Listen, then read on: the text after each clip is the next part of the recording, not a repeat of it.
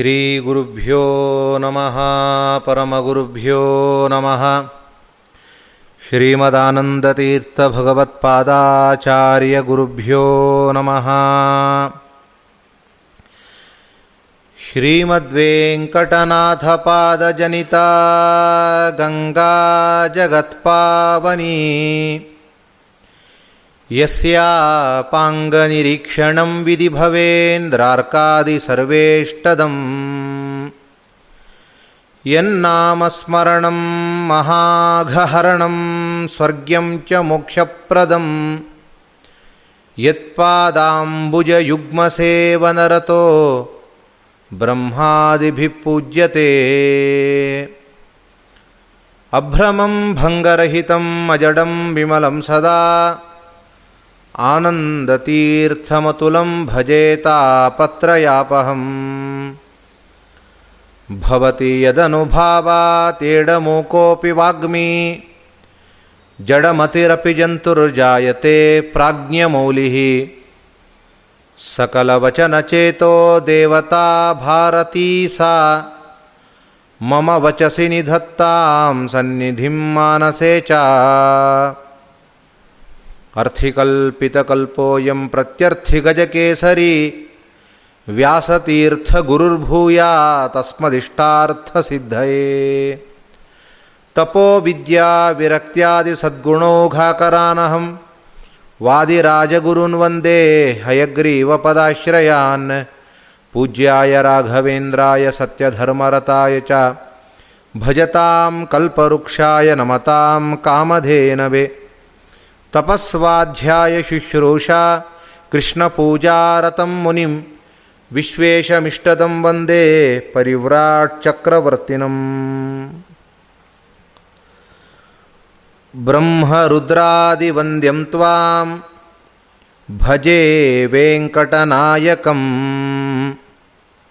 निवारयाश्वनिष्टानि साधयेष्टानि माधवा।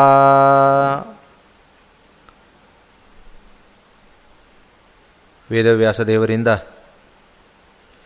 ರಚಿತವಾದ ಭವಿಷ್ಯೋತ್ತರ ಪುರಾಣದ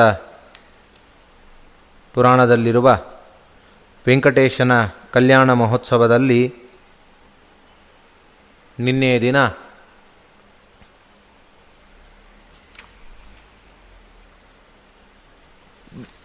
ಭಗವಂತನು ತಾನು ವಿಡಂಬನೆಯನ್ನು ಮಾಡ್ತಾ ಲೋಕದಲ್ಲಿ ತಾನು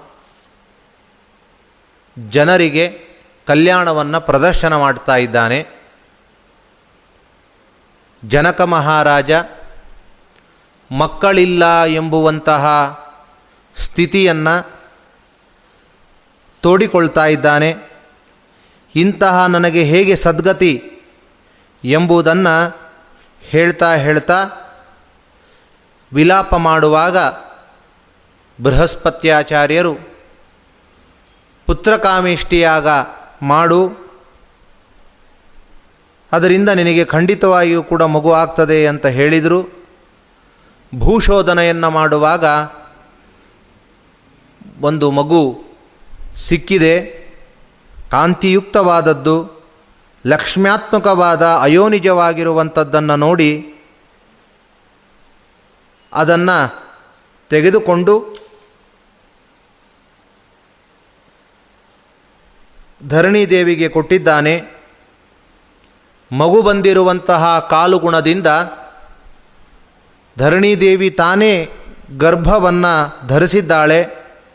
ಸೀಮಂತಾದಿಗಳನ್ನು ಮಾಡಿ ಹುಟ್ಟಿದ ಮಗು, ಗಂಡು ಮಗು, ಅದಕ್ಕೆ ಜಾತಕರ್ಮಾದಿಗಳನ್ನು ಮಾಡಿದ್ದಾರೆ.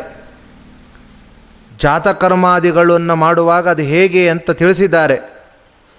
ಗ, ಜಾತಕರ್ಮವನ್ನು, ನಾಮಕರಣವನ್ನು. ಎರಡಕ್ಕೂ ಬಹಳ ವ್ಯತ್ಯಾಸ ಇದೆ. ಇವತ್ತಿನ ಸ್ಥಿತಿಯಲ್ಲಿ ಬಹಳ ಜನ ಒಂದೇ ಸಮಯಕ್ಕೆ ಎರಡೂ ಸಂಸ್ಕಾರವನ್ನು ಮಾಡ್ತಾ ಇದ್ದಾರೆ. ಜಾತಕರ್ಮ ಅಂದರೆ ಮಗುವಿನ ಕರುಳಿನ ಬಳ್ಳಿ ತುಂಡು ಆಗದೇ ಇರುವುದಕ್ಕಿಂತ ಮುಂಚೆ ಮಾಡುವಂತಹ ಕರ್ಮ. ಹೆಸರೇ ಹೇಳ್ತದೆ, ಜಾತವಾದ ತಕ್ಷಣ ಮಾಡುವಂಥದ್ದದು. ಬ, ಕರಳ ಬಳ್ಳಿ ತುಂಡಾಗಿರಬಾರ್ದು. ಆವಾಗಲೇ ತಂದೆಯಾದವನು ಮಧು ಸರ್ಪಿ ಪ್ರಾಶನೆ ವಿನಿಯೋಗ ಅಂತ. ಮಧು ಮತ್ತು ಸರ್ಪಿ ತುಪ್ಪ. ಅದನ್ನು ಬಜೆಬೇರಿನಿಂದ ತೆಗೆದು ತಾನು ಮಗುವಿಗೆ ಬಂಗಾರದ ಒಂದು ಉಂಗರವೋ ಅಥವಾ ಶಲಾಕೆಯೋ ಅದರಿಂದ ತಿನ್ನಿಸಬೇಕು ಪ್ರತೇ ದದಾಮಿ ಕೆಲವು ಮಂತ್ರಗಳಿದೆ. ಅಂತಹ ಮಂತ್ರದಿಂದ ಅದನ್ನು ತಿನ್ನಿಸಬೇಕು ಅಂತಿದೆ.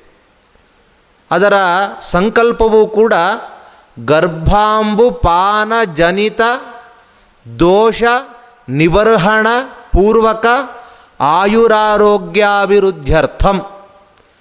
ಜಾತಕರ್ಮ ಮಾಡುವುದು ಗರ್ಭದಲ್ಲಿ ಇರುವಾಗ ನಾನಾ ತರಹದ ಮಗುವಿನ ಮಗು ಗರ್ಭದಲ್ಲಿರುವ ನೀರು ಕುಡಿದಿರುತ್ತದೆ.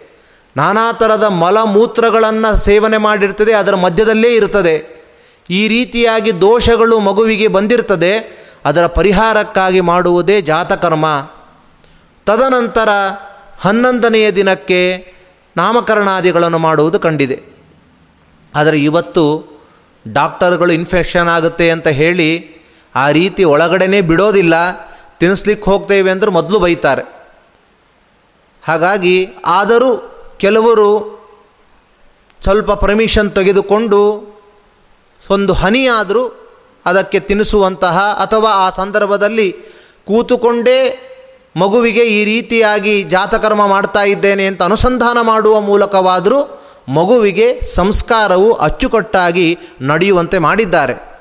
ಆದರೂ ಜಾತಕರ್ಮ ಮತ್ತು ನಾಮಕರಣಗಳನ್ನು ಮಾಡ್ತಾ ಮಾಡಿದ್ದಾನೆ. ನಾಮಕರಣ ಏನು ಮಾಡಿದ ಅಂದರೆ, ದಿವಸೇ ದ್ವಾದಶಿ ಪ್ರಾಪ್ತೆ ಕೃತ ಪುತ್ರಾಭಿಧಾತತ.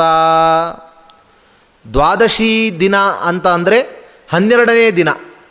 ಮಗು ಹುಟ್ಟಿದ ಹನ್ನೆರಡನೇ ದಿನಕ್ಕೆ ಮಗುವಿಗೆ ನಾಮಕರಣ ಮಾಡಿದ್ದಾನೆ. ವಸುದಾನ ಅಂತ ನಾಮಕರಣ ಮಾಡಿದ್ದಂತೆ.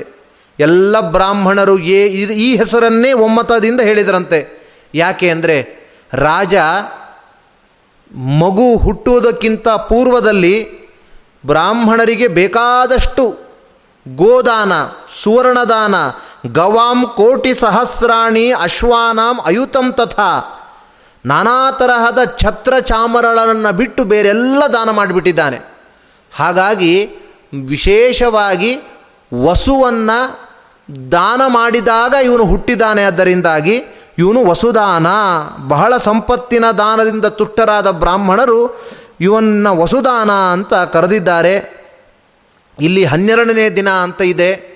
ನಾಮಕರಣ ಮಾಡಿದ್ದು. ಏಕಾದಶೇ ಅಹನಿ ಪಿತಾನಾಮ ಕುರಿಯಾತಂತನೂ ಮಾತಿದೆ.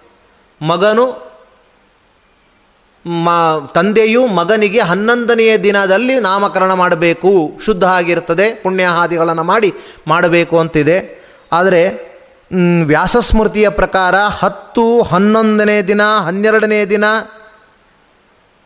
ಮತ್ತು ಒಂದು ತಿಂಗಳಾದ ಮೇಲೆ ನೂರನೇ ದಿನ ಅಂತ ಹೀಗೆ ನಾನಾ ತರಹದ ಒಂದು ಪ್ರಭೇದಗಳು ಇರುವುದರಿಂದ ಹನ್ನೆರಡನೆಯ ದಿನದಲ್ಲಿ ನಾಮಕರಣವನ್ನು ವಸುದಾನ ಅಂತ ಮಾಡಿದ್ದಾನೆ. ಪದ್ಮೋದರಾಂ ಪದ್ಮಗರ್ಭಾಂ ಪದ್ಮಜಾತಾಂ ವರಾನನಾಂ ಪದ್ಮಯಾ ಅವತಾರತ್ವಾತ್ ರಾಜ ಪದ್ಮಾವತೀತಿ ಚ ಅಯೋನಿಜಳಾಗಿರುವಂತಹ ಮಗುವಿಗೆ ಯಾವ ನಾಮವನ್ನು ಇಟ್ಟ ಅಂದರೆ ಪದ್ಮೋಧರಾಂ ಪದ್ಮದಲ್ಲಿಯೇ ಬಂದವಳು. ಬ್ರಹ್ಮನನ್ನೇ ಮಗಳಾಗಿ ಪಡೆದವಳು ಹೊಟ್ಟೆಯಲ್ಲಿಟ್ಟುಕೊಂಡು ಬ್ರಹ್ಮನನ್ನೇ ಮಗನನ್ನಾಗಿ ಪಡೆದವಳಾದ್ದರಿಂದ ಪದ್ಮಗರ್ಭಾಂ. ಯಾಕೆ? ಅವನು ಕೂಡ ಪದ್ಮಯೋನಿ, ಪದ್ಮದಲ್ಲಿ ಸಂಭವನಾಗಿದ್ದಾನೆ. ಪದ್ಮಜಾತಾಂ, ವರಾನನಾಂ ಸುಂದರಿ. ಹಾಗಾಗಿ ಪದ್ಮದಲ್ಲೇ ಅವತಾರ ಆದದ್ದರಿಂದ ರಾಜ ಪದ್ಮಾವತಿ ಅಂತ ನಾಮಕರಣ ಮಾಡಿದ.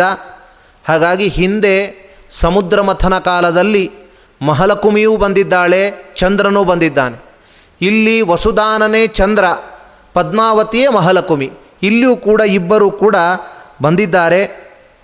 ಇಂತಹ ಪದ್ಮಾವತಿ ತಾನು ಸುಂದರಳಾಗಿ ಯೌವನಳ, ಯೌವನವನ್ನು ಹೊಂದಿದ್ದಾಳೆ. ಯೌವನಾಢ್ಯಾಂ ವಿಶಾಲಾಕ್ಷೀಂ ದೃಷ್ಟ್ವಾ ರಾಜಾವ್ಯಚಿಂತಯತ್. ಯುವತಿಯಾಗಿರುವಂತಹ ಪದ್ಮಾವತಿಯನ್ನು ನೋಡಿ ರಾಜ ಚಿಂತೆ ಮಾಡದ ಅಂತ ಹೇಳ್ತಾರೆ. ಇಲ್ಲಿ ವ್ಯಾಖ್ಯಾನಕಾರರು ಒಂದು ಶ್ಲೋಕ ಬರೀತಾರೆ.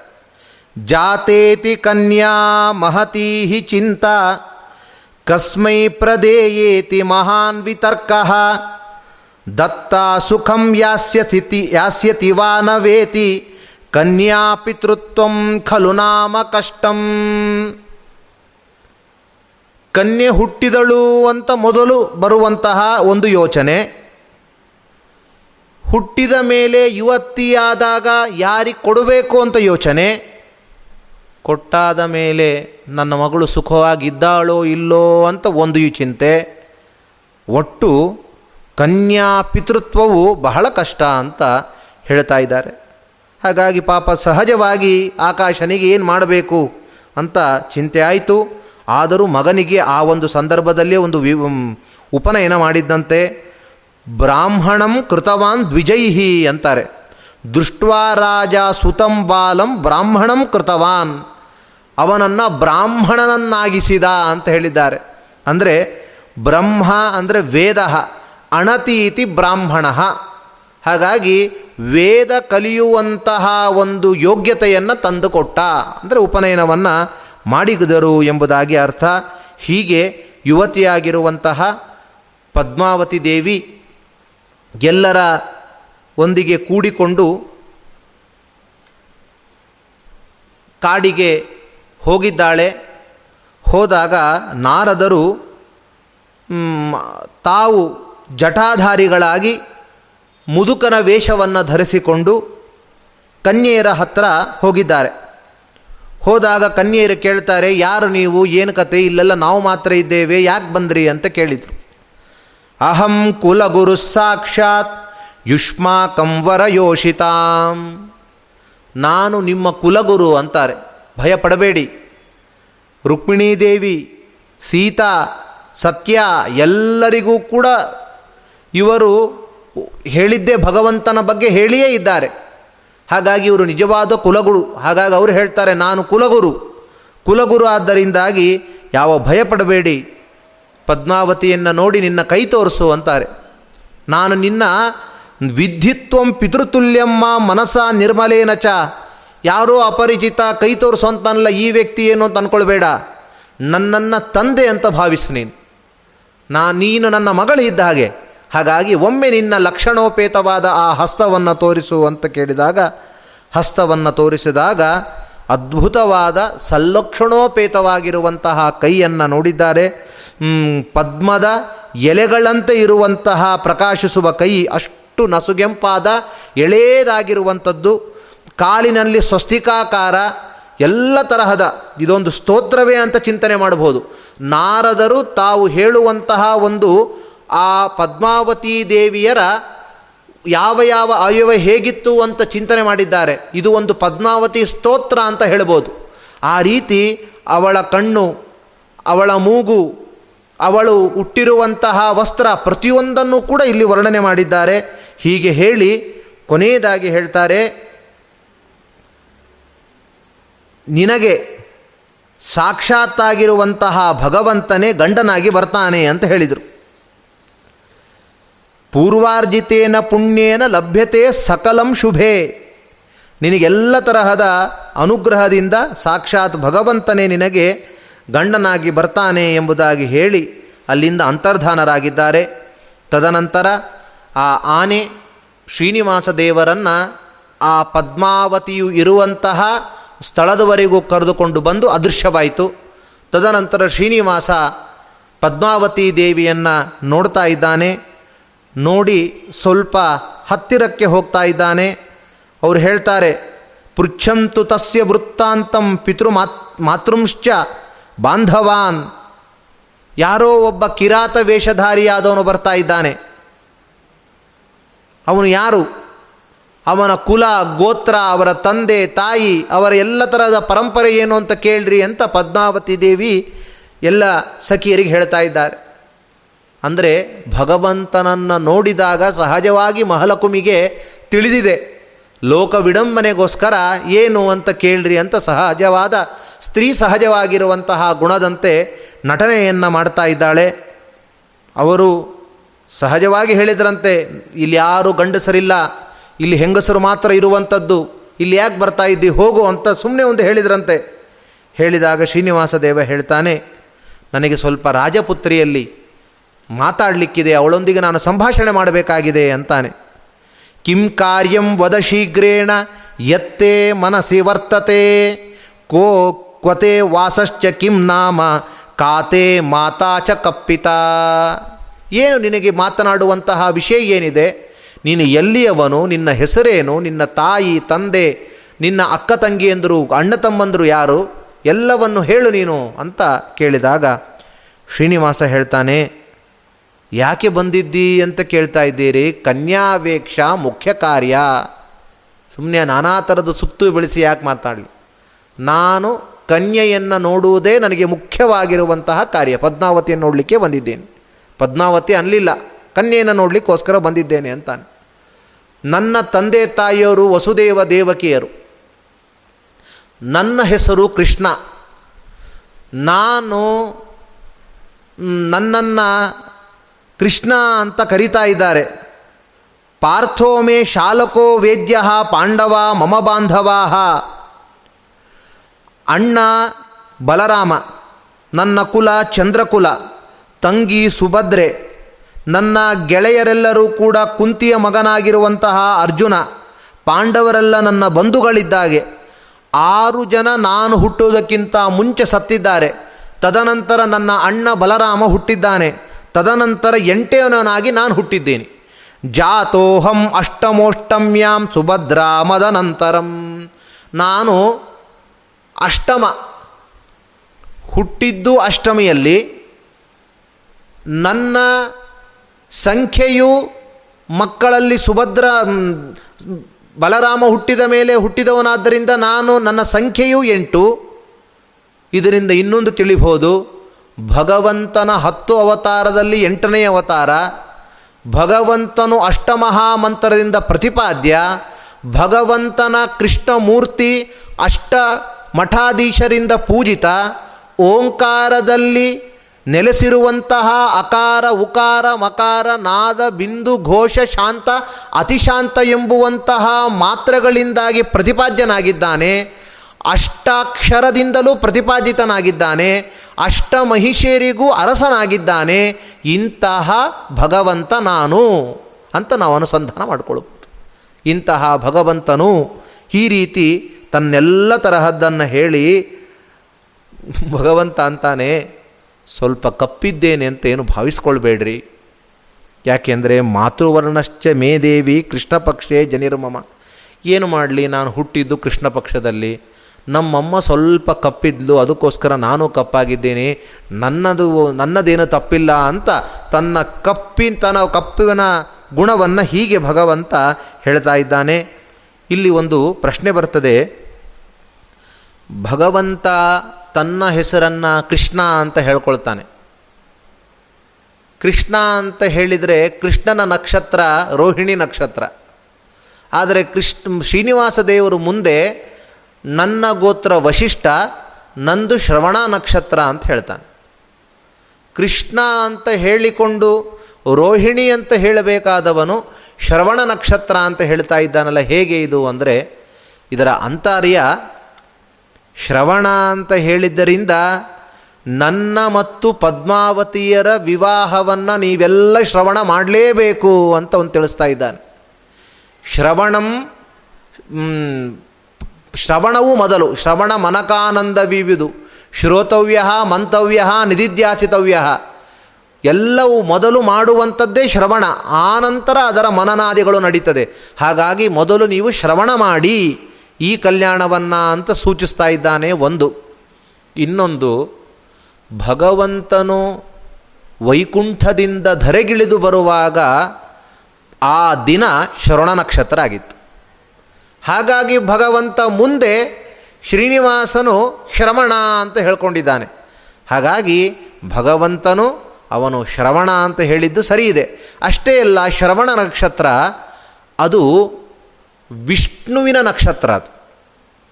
ಹಾಗಾಗಿ ಶ್ರೀಕೃಷ್ಣನೂ, ಶ್ರೀನಿವಾಸನೂ ಒಂದೇ. ಹಾಗಾಗಿ ಶ್ರೀನಿವಾಸನೇ ಶ್ರೀಕೃಷ್ಣ ಆದ್ದರಿಂದ ಭಗವಂತನು ವಿಷ್ಣುವೇ ಆದ್ದರಿಂದ ನಂದು ಶ್ರವಣ ಅಂತ ಹೇಳ್ಕೊಂಡಿದ್ದಾನಾದ್ದರಿಂದ ಯಾವ ತರಹದ ಇಲ್ಲಿ ಆಕ್ಷೇಪಕ್ಕೆ ಅವಕಾಶ ಇಲ್ಲ. ಶ್ರವಣಂ ವಿಷ್ಣು ದೈವತ್ಯಂ ಅಂತ ತಿಳಿಸಿದ ಹಾಗೆ ವಿಷ್ಣು ಸಂಬಂಧಪಟ್ಟಿರುವಂತಹ ನಕ್ಷತ್ರ. ಪದ್ಮಾವತಿ ಈ ರೀತಿ ಶ್ರೀನಿವಾಸ ದೇವ ಹೇಳಿದ ಮೇಲೆ, ಯುಷ್ಮಾಕಂ ವಾಚ್ಯತಾಂ ವಾರ್ತಾಂ. ನೀವು ಯಾರ್ಯಾರು, ಏನು ಹೇಳ್ರಿ ಅಂತ ರಾ ಪದ್ಮಾವತಿ ದೇವಿಯನ್ನು ಕೇಳಿದಾಗ ಆಕಾಶ ರಾಜತನಯಾಂ ನಿಷಾದಾಧಿಪ ವಿದ್ಧಿಮಾಂ ಹೇ ನಿಷಾದಾಧಿಪತಿ, ನಾನು ಆಕಾಶ ರಾಜ ಅಂತ ಪ್ರಸಿದ್ಧನಾದ ರಾಜ ಇದ್ದಾನೆ, ಅವನ ಮಗಳಾಗಿದ್ದೀನಿ, ನನ್ನ ಹೆಸರು ಪದ್ಮಾವತಿ, ನನ್ನದೂ ಚಂದ್ರವಂಶ, ಅತ್ರಿಯ ಗೋತ್ರ. ಹಾಗಾಗಿ ಸಾಕು ಇಲ್ಲಿಂದ ಹೇಳಿದ್ದೀನಿ, ಹೊರಡು ಅಂದ್ಲು. ಶೀಘ್ರಂ ಗಚ್ಚೈತೆ ಚಾಬ್ರಬೀತ್ ಇಷ್ಟೇ ಹೇಳಿದ್ರು ಕೃಷ್ಣ ಶ್ರೀನಿವಾಸ ಎಷ್ಟೆಲ್ಲ ತನ್ನ ಬಯೋಡೇಟಾವನ್ನು ಹೇಳ್ಕೊಂಡ. ಆದರೆ ಪದ್ಮಾವತಿ ಹೇಳು ಅಂದಿದ್ದಕ್ಕೆ ಇಷ್ಟೇ ಒಂದು ಹೇಳಿಕೊಂಡು ಸಾಕು ಹೋಗು ಅಂತ ಹೇಳಿಬಿಟ್ರು ಶ್ರೀನಿವಾಸ ಹೇಳ್ತಾನೆ, ಕಿಮರ್ಥಂ ನಿಷ್ಠುರಂ ವಾಕ್ಯಂ ಮೃದು ಕಿಂನ ಪ್ರಭಾಷಸೆ, ಅನ್ನಂ ಕಾಂಕ್ಷಂತಿ ಯೋ ಲೋಕೆ, ಯೋ ದದಾತಿ ನರೋತ್ತಮ. ಯಾಕೆ ಅಷ್ಟು ನಿಷ್ಠುರವಾಗಿ ಮಾತನಾಡ್ತಾ ಇದ್ದಿ? ಮೃದುವಾಗಿ ಮಾತಾಡಬಾರ್ದ? ಲೋಕದಲ್ಲಿ ಅನ್ನವನ್ನು ಬಯಸಿ ಬಂದವನಿಗೆ ಅನ್ನವನ್ನು ಕೊಡಬೇಕು. ಅವನು ಉತ್ತಮವಾಗಿರುವಂತಹ ಪುಣ್ಯವನ್ನು ಹೊಂದುತ್ತಾನೆ. ಅನ್ನದಾನಂ ಪರಂ ದಾನಂ ವಿದ್ಯಾದಾನ ಮತಪರಂ ಅಂತ ಮಾತಿದೆ. ಅನ್ನದಾನ ಅದ್ಭುತವಾಗಿರುವಂತಹ ಪುಣ್ಯ ಕೊಡುವಂಥದ್ದು. ಹಾಗಾಗಿ ಅನ್ನಾಕಾಂಕ್ಷಿಯಾಗಿರುವಂತಹ ವ್ಯಕ್ತಿಗೆ ಅನ್ನದಾನವನ್ನು ಮಾಡಬೇಕು. ಯಾರು ಜಲಕಾಂಕ್ಷಿಯಾಗಿರ್ತಾರೋ ಅವನು ಅನ್ನ ಕೊಡಲಿಕ್ಕಾಗದೇ ಇದ್ದರೆ ಆ ವ್ಯಕ್ತಿಗೆ ನೀರನ್ನಾದರೂ ಕೊಡಬೇಕು, ಅನ್ನ ಕೊಟ್ಟ ಫಲ ಬರ್ತದಂತೆ. ಹಾಗಾದರೆ ಸಮರ್ಥನಾಗಿದ್ದು ಅನ್ನದಾನ ಮಾಡಲಿಕ್ಕೆ ಅವನು ಯೋಗ್ಯ ಅಂತಾಗಿದ್ದರೆ ಸಮರ್ಥನಾಗಿದ್ದರೆ ಅನ್ನ ಹಸಿವಿರುವಂತಹ ವ್ಯಕ್ತಿಗೆ ಅನ್ನದಾನ ಮಾಡಬೇಕು. ಇಲ್ಲ, ನನಗೆ ಅನ್ನ ತಿನ್ನಲಿಕ್ಕಿಲ್ಲ ಅವನಿಗೇನು ಕೊಡೋದು ಅಂದರೆ ಜಲದಾನವನ್ನಾದರೂ ಮಾಡಬೇಕಂತೆ. ಜಲದಾನ ಮಾಡಲಿಕ್ಕೂ ಆಗ್ತಾ ಇಲ್ಲ. ಅಂದರೆ ಮೃದುವಾದ, ಹಿತವಾದ ವಚನಗಳಿಂದ ಸಂತೈಸಿ ಆದರೂ ಅವನನ್ನು ಕಳಿಸ್ಬೇಕಂತ. ಅದರಿಂದ ಪುಣ್ಯ ಬರ್ತದೆ. ಹಾಗಾಗಿ ಅನ್ನದಾನ ಮಾಡದೇ ಇದ್ದರೂ ತೊಂದರೆ ಇಲ್ಲ. ಜಲದಾನ ಮಾಡದೇ ಇದ್ದರೂ ತೊಂದರೆ ಇಲ್ಲ. ಹಿತವಾದ ನುಡಿಗಳನ್ನು ಮಾತನಾಡಲಿಕ್ಕೆ ಯಾಕೆ ಹಿಂದು ಮುಂದೆ ನೋಡ್ತಾ ಇದ್ದೀರಿ? ಅಂತ ಸಮು ಸಪುಮಾನ್ ಪುಣ್ಯಮಾಪ್ನೋತಿ ಎಂಬುದಾಗಿ ತಿಳಿಸಿದ್ದಾರೆ. ಅದಕ್ಕೆ ಮುಂದೆ ಶ್ರೀನಿವಾಸ ದೇವರು ತಥಾಹಂ ಕಾಮಮಾಪೇಕ್ಷೆ ಪಾತ್ರಭೂತೋಸ್ಮಿ ಸಾಂಪ್ರತಂ ಅಂತ ಮೊದಲು ಮಾತು ಹೇಳ್ತಾರೆ. ಇದು ಎಷ್ಟು ವ್ಯಾಖ್ಯಾನದಲ್ಲಿ ಇದಕ್ಕೆಷ್ಟು ಸೊಗಸಾಗಿ ಅರ್ಥ ಹೇಳ್ತಾರೆ ಅಂದರೆ ಶ್ರೀನಿವಾಸ ದೇವ ಏನು ಹೇಳಿದ? ಅನ್ನಾಕಾಂಕ್ಷಿಗೆ ಅನ್ನವನ್ನು ಇಲ್ಲದೆ ಇದ್ದರೆ ಜಲವನ್ನಾದರೂ ಕೊಡಬೇಕು ಅಂತ ಹೇಳಿದೆಯಲ್ಲ? ಅದಕ್ಕೆ ಪದ್ಮಾವತಿ ತಾನು ಹೇಳಿದರೆ ಹೀಗೆ? ನಿನಗೆ ಅನ್ನ ಬೇಕಾ? ಬಾ, ನಮ್ಮ ಮರ ಮನೆಗಿದೆ ಬೇಕಾದಷ್ಟು ಅನ್ನದಾನ ಮಾಡ್ತೇನೆ. ಇಲ್ಲದೇ ಇದ್ದರೆ ಇಲ್ಲೇ ಸುತ್ತಮುತ್ತ ಒಳ್ಳೊಳ್ಳೆ ಹಣ್ಣುಗಳಿದೆ, ತಿನ್ನು. ನೀರು ಕುಡಿಬೇಕಾ? ಒಳ್ಳೆ ಥರದ ಸರೋವರ ಇದೆ. ಇಲ್ಲೇ ಒಳ್ಳೆ ನೀರಿದೆ ಆದ್ದರಿಂದ ಇದನ್ನು ಕುಡಿ. ಸಾಕು, ಹೋಗು. ಅಂತ ಹೇಳಿದರೆ ಅದಕ್ಕೋಸ್ಕರ ಶ್ರೀನಿವಾಸ ಅವರು ಹೇಳ್ತಾರೆ, ಕಾಮಮಾಪೇಕ್ಷೆ. ನಾನು ಕೇವಲ ಅನ್ನ ತಿಂದು, ಹಣ್ಣು ತಿಂದು, ನೀರು ಕುಡಿದು ಹೋಗುವ ವ್ಯಕ್ತಿ ಅಲ್ಲ. ನನಗೆ ಅದು ಪಾತ್ರ ಅಲ್ಲ, ಅದು ನನಗೆ ಇವತ್ತು ಬೇಕಾಗಿರೋ ವಸ್ತು ಅಲ್ಲ. ನನಗೆ ಕಾಮಮಾಪೇಕ್ಷೆ ನಿನ್ನೊಂದಿಗೆ ಇರಬೇಕು ನಾನು, ನಿನ್ನೊಂದಿಗೆ ವಿಹರಿಸಬೇಕು, ಇದನ್ನು ನಾನು ಇಚ್ಛೆ ಪಡ್ತಾ ಇದ್ದೇನೆ ಅಂತ ಭಗವಂತ ತಕ್ಷಣ ಹೇಳ್ತಾನೆ. ಯಾಕೆಂದರೆ ಹಿಂದಿನ ಮಾತನ್ನು ಕೇಳಿದ ನಮ್ಮ ಪದ್ಮಾವತಿ ದೇವಿ ಅದನ್ನು ತಕ್ಷಣವಾಗಿ ಇದನ್ನು ನೀನು ಮಾಡು. ಆಯ್ತಲ್ಲ, ಹೊರಡು, ಇನ್ನೇನು? ಅಂತ ಹೇಳಿಬಿಟ್ಟಾಳು ಅಂತ ತಿಳಿದು ನಾನು ಕಾಮಮಾಪೇಕ್ಷೆ ಅಂತ ಹೇಳ್ತಾ ಇದ್ದಾನೆ. ಮತ್ತೆ ಒಂದು ಮಾತು ಹೇಳ್ತಾನೆ, ಶ್ರೀನಿವಾಸ ಪಾತ್ರ ಭೂತೋಸ್ಮಿ ಸಾಂಪ್ರತಂ. ಅಲ್ಲ, ಇದಕ್ಕಿನ್ನೂ ಒಂದು ಪೀಠಿಕೆ ಕೊಡ್ತಾರೆ. ಹಾಗಾದರೆ ವಿಹರಿಸಬೇಕು ಅಂತ ಇಚ್ಛೆ ಪಡ್ತಾ ಇದೆಯಲ್ಲ, ಪಾರ್ವತಿ ದೇವಿ ಹೀಗೆ ಹೇಳಿದರೆ ಏನು ಅಂತ. ಒಂದು ಸ್ಟೇಟಸ್ ನೋಡುವಂತಹ ಒಂದು ಗುಣ ಇಲ್ವಾ? ಯೋಗ್ಯ ಯೋಗ್ಯಗಳು ಹೇಗೆ, ಯೋಗ್ಯತೆ ಹೇಗೆ ಇರುತ್ತೆ ಅಂತೇಳಿ ತಿಳ್ಕೊಳ್ಬೇಕೋ ಬೇಡೋ? ನೀನು ಕಿರಾತ. ನಾನು ರಾಜಮನೆತನದವಳು. ನಾನು ನಿನ್ನೊಂದಿಗೆ ಹೇಗೆ ತಾನೇ ಇರಲಿಕ್ಕೆ ಸಾಧ್ಯ? ಯೋಚನೆ ಮಾಡಬಾರ್ದಾ? ಅಂತ ಕೇಳಿದರೆ, ಪಾತ್ರಭೂತೋಸ್ಮಿ, ನಾನು ಪಾತ್ರನಾಗಿದ್ದೇನೆ, ಯೋಗ್ಯನಾಗಿದ್ದೇನೆ ಅಂತಲೂ ಶ್ರೀನಿವಾಸ ದೇವ ಹೇಳ್ತಾ ಇದ್ದಾನೆ. ಯಾಕೆ? ಏನು ಹಿಂದೆ ಕೃಷ್ಣನಾಗಿದ್ದೆ, ರಾಮನಾಗಿದ್ದೆ, ಅವನೇ ಈಗ ವೆಂಕಟಾಧಿಪತಿಯಾಗಿದ್ದೇನೆ, ಈಗಲೇ ನಾನು ಈಗ ನಾನು ವೇಷವನ್ನು ಧರಿಸಿರುವ ವೆಂಕಟೇಶ್ವರನೇ ಆಗಿದ್ದೇನೆ. ಹಾಗಾಗಿ ನೀನು ಹಿಂದೆ ಸ್ವೀಕಾರ ಮಾಡಿದೀಯ ಅಂದ ಮೇಲೆ, ಅದೇ ನಾನು, ಹಾಗಾಗಿ ಸ್ವೀಕಾರ ಮಾಡು, ಪಾತ್ರವಸ್ಮಿ, ಪಾತ್ರನೇ ನಾನು, ಯೋಗ್ಯನೇ ಆಗಿದ್ದೇನೆ, ಹಾಗಾಗಿ ನಾನು ಪಾತ್ರ, ಯೋಗ್ಯನಾಗಿದ್ದೇನೆ ಅಂತ ತಿಳಿಸ್ತಾ ಇದ್ದಾನೆ. ಒಬ್ಬ ಕವಿ ಹೇಳ್ತಾನೆ, ಕನ್ಯಾ ವರಯತೆ ರೂಪಂ, ಮಾತಾ ವಿತ್ತಂ ಪಿತಾ ಶ್ರುತಂ, ಬಾಂಧವಾ ಕುಲಮಿಚ್ಛಂತಿ ಮೃಷ್ಟಾನ್ನ ಇತರೇ ಜನಾ ಅಂತ. ಕನ್ಯೆ ಏನು ಬಯಸ್ತಾಳೆ ವರನಲ್ಲಿ? ರೂಪಂ. ಕನ್ಯೆ ಆದವಳು ಹೇಗಿದ್ದಾನೆ ವ್ಯಕ್ತಿ ಅಂತ ಒಂದು ರೂಪ ನೋಡ್ತಾಳೆ. ರೂಪ ಚೆನ್ನಾಗಿದ್ದಾಗ ಮತ್ತೆ ಅಮ್ಮ, ಅಪ್ಪ, ಬಾಂಧವರ ಹತ್ರ ಹೇಗೇಗಿದೆ ಅಂತ ಹೇಳ್ತಾರೆ. ಮೊದಲು ಎಫೆಕ್ಟ್ ಕೊಡುವಂಥದ್ದೇ ರೂಪ. ಹಾಗಾಗಿ ಅವಳು ಇಷ್ಟಪಡುವಂಥದ್ದು ರೂಪವನ್ನು. ತಾಯಿ ಉತ್ತಮವಾಗಿರುವಂತಹ ಹೇಗಿದ್ದಾನೆ, ಸ್ಥಿತಿವಂತನ ಏನು ಅಂತ ನೋಡ್ತಾಳೆ. ಪಿತ ಶ್ರುತಂ ಹೇಗಿದೆ ಇವರ ಮನೆತನದ ಪ್ರಸಿದ್ಧಿ ಅಂತ ನೋಡ್ತಾರಂತೆ. ಬಾಂಧವರು ಇವರ ಕುಲ ಎಂಥದ್ದು, ಏನಾದರೂ ಒಂದು ಛಿದ್ರ ಆಗಿ ಅಂತ ನೋಡ್ತಾಳಂತೆ. ಬಂಧು ಬಾಂಧವರೆಲ್ಲ ವಿವಾಹದಲ್ಲಿ ಒಳ್ಳೆ ಭೋಜನ ಹಾಕ್ಸಿದ್ರೋ ಇಲ್ಲೋ ಅಂತ ನೋಡ್ತಾರಂತೆ ಹಾಗಾಗಿ ಕನ್ಯೆಯಾದ ನಿನಗೆ ಇಷ್ಟವಾಗುವಂಥದ್ದು ರೂಪ ನನ್ನಲ್ಲಿದೆ. ಯಾಕೆ ಭಗವಂತ ಹೇಗೆ ಬಂದಿದ್ದಾನೆಂತೆ ನಿನ್ನೆ ದಿನ ನೋಡಿದ್ದೇವೆ. ಸಾಕ್ಷಾನ್ ಮನ್ಮಥ ಮನ್ಮಥಃ. ಅವನಪ್ಪನಾಗಿ ಬಂದಿದ್ದಾನೆ. ಹಾಗಾಗಿ ಅಂಥದ್ದು ಇದೆ ಅಂದ ಮೇಲೆ, ನಾನು ಪಾತ್ರನಾಗಿದ್ದೀನಿ, ಯಾಕೆ ನಿಷ್ಠುರವಾಗಿ ನನ್ನಲ್ಲಿ ಮಾತನಾಡ್ತಿ ಅಂತ ಹೀಗೆ ಅದರ ಒಳಾರ್ಥವನ್ನು ತಿಳಿಸಿದ್ದಾರೆ.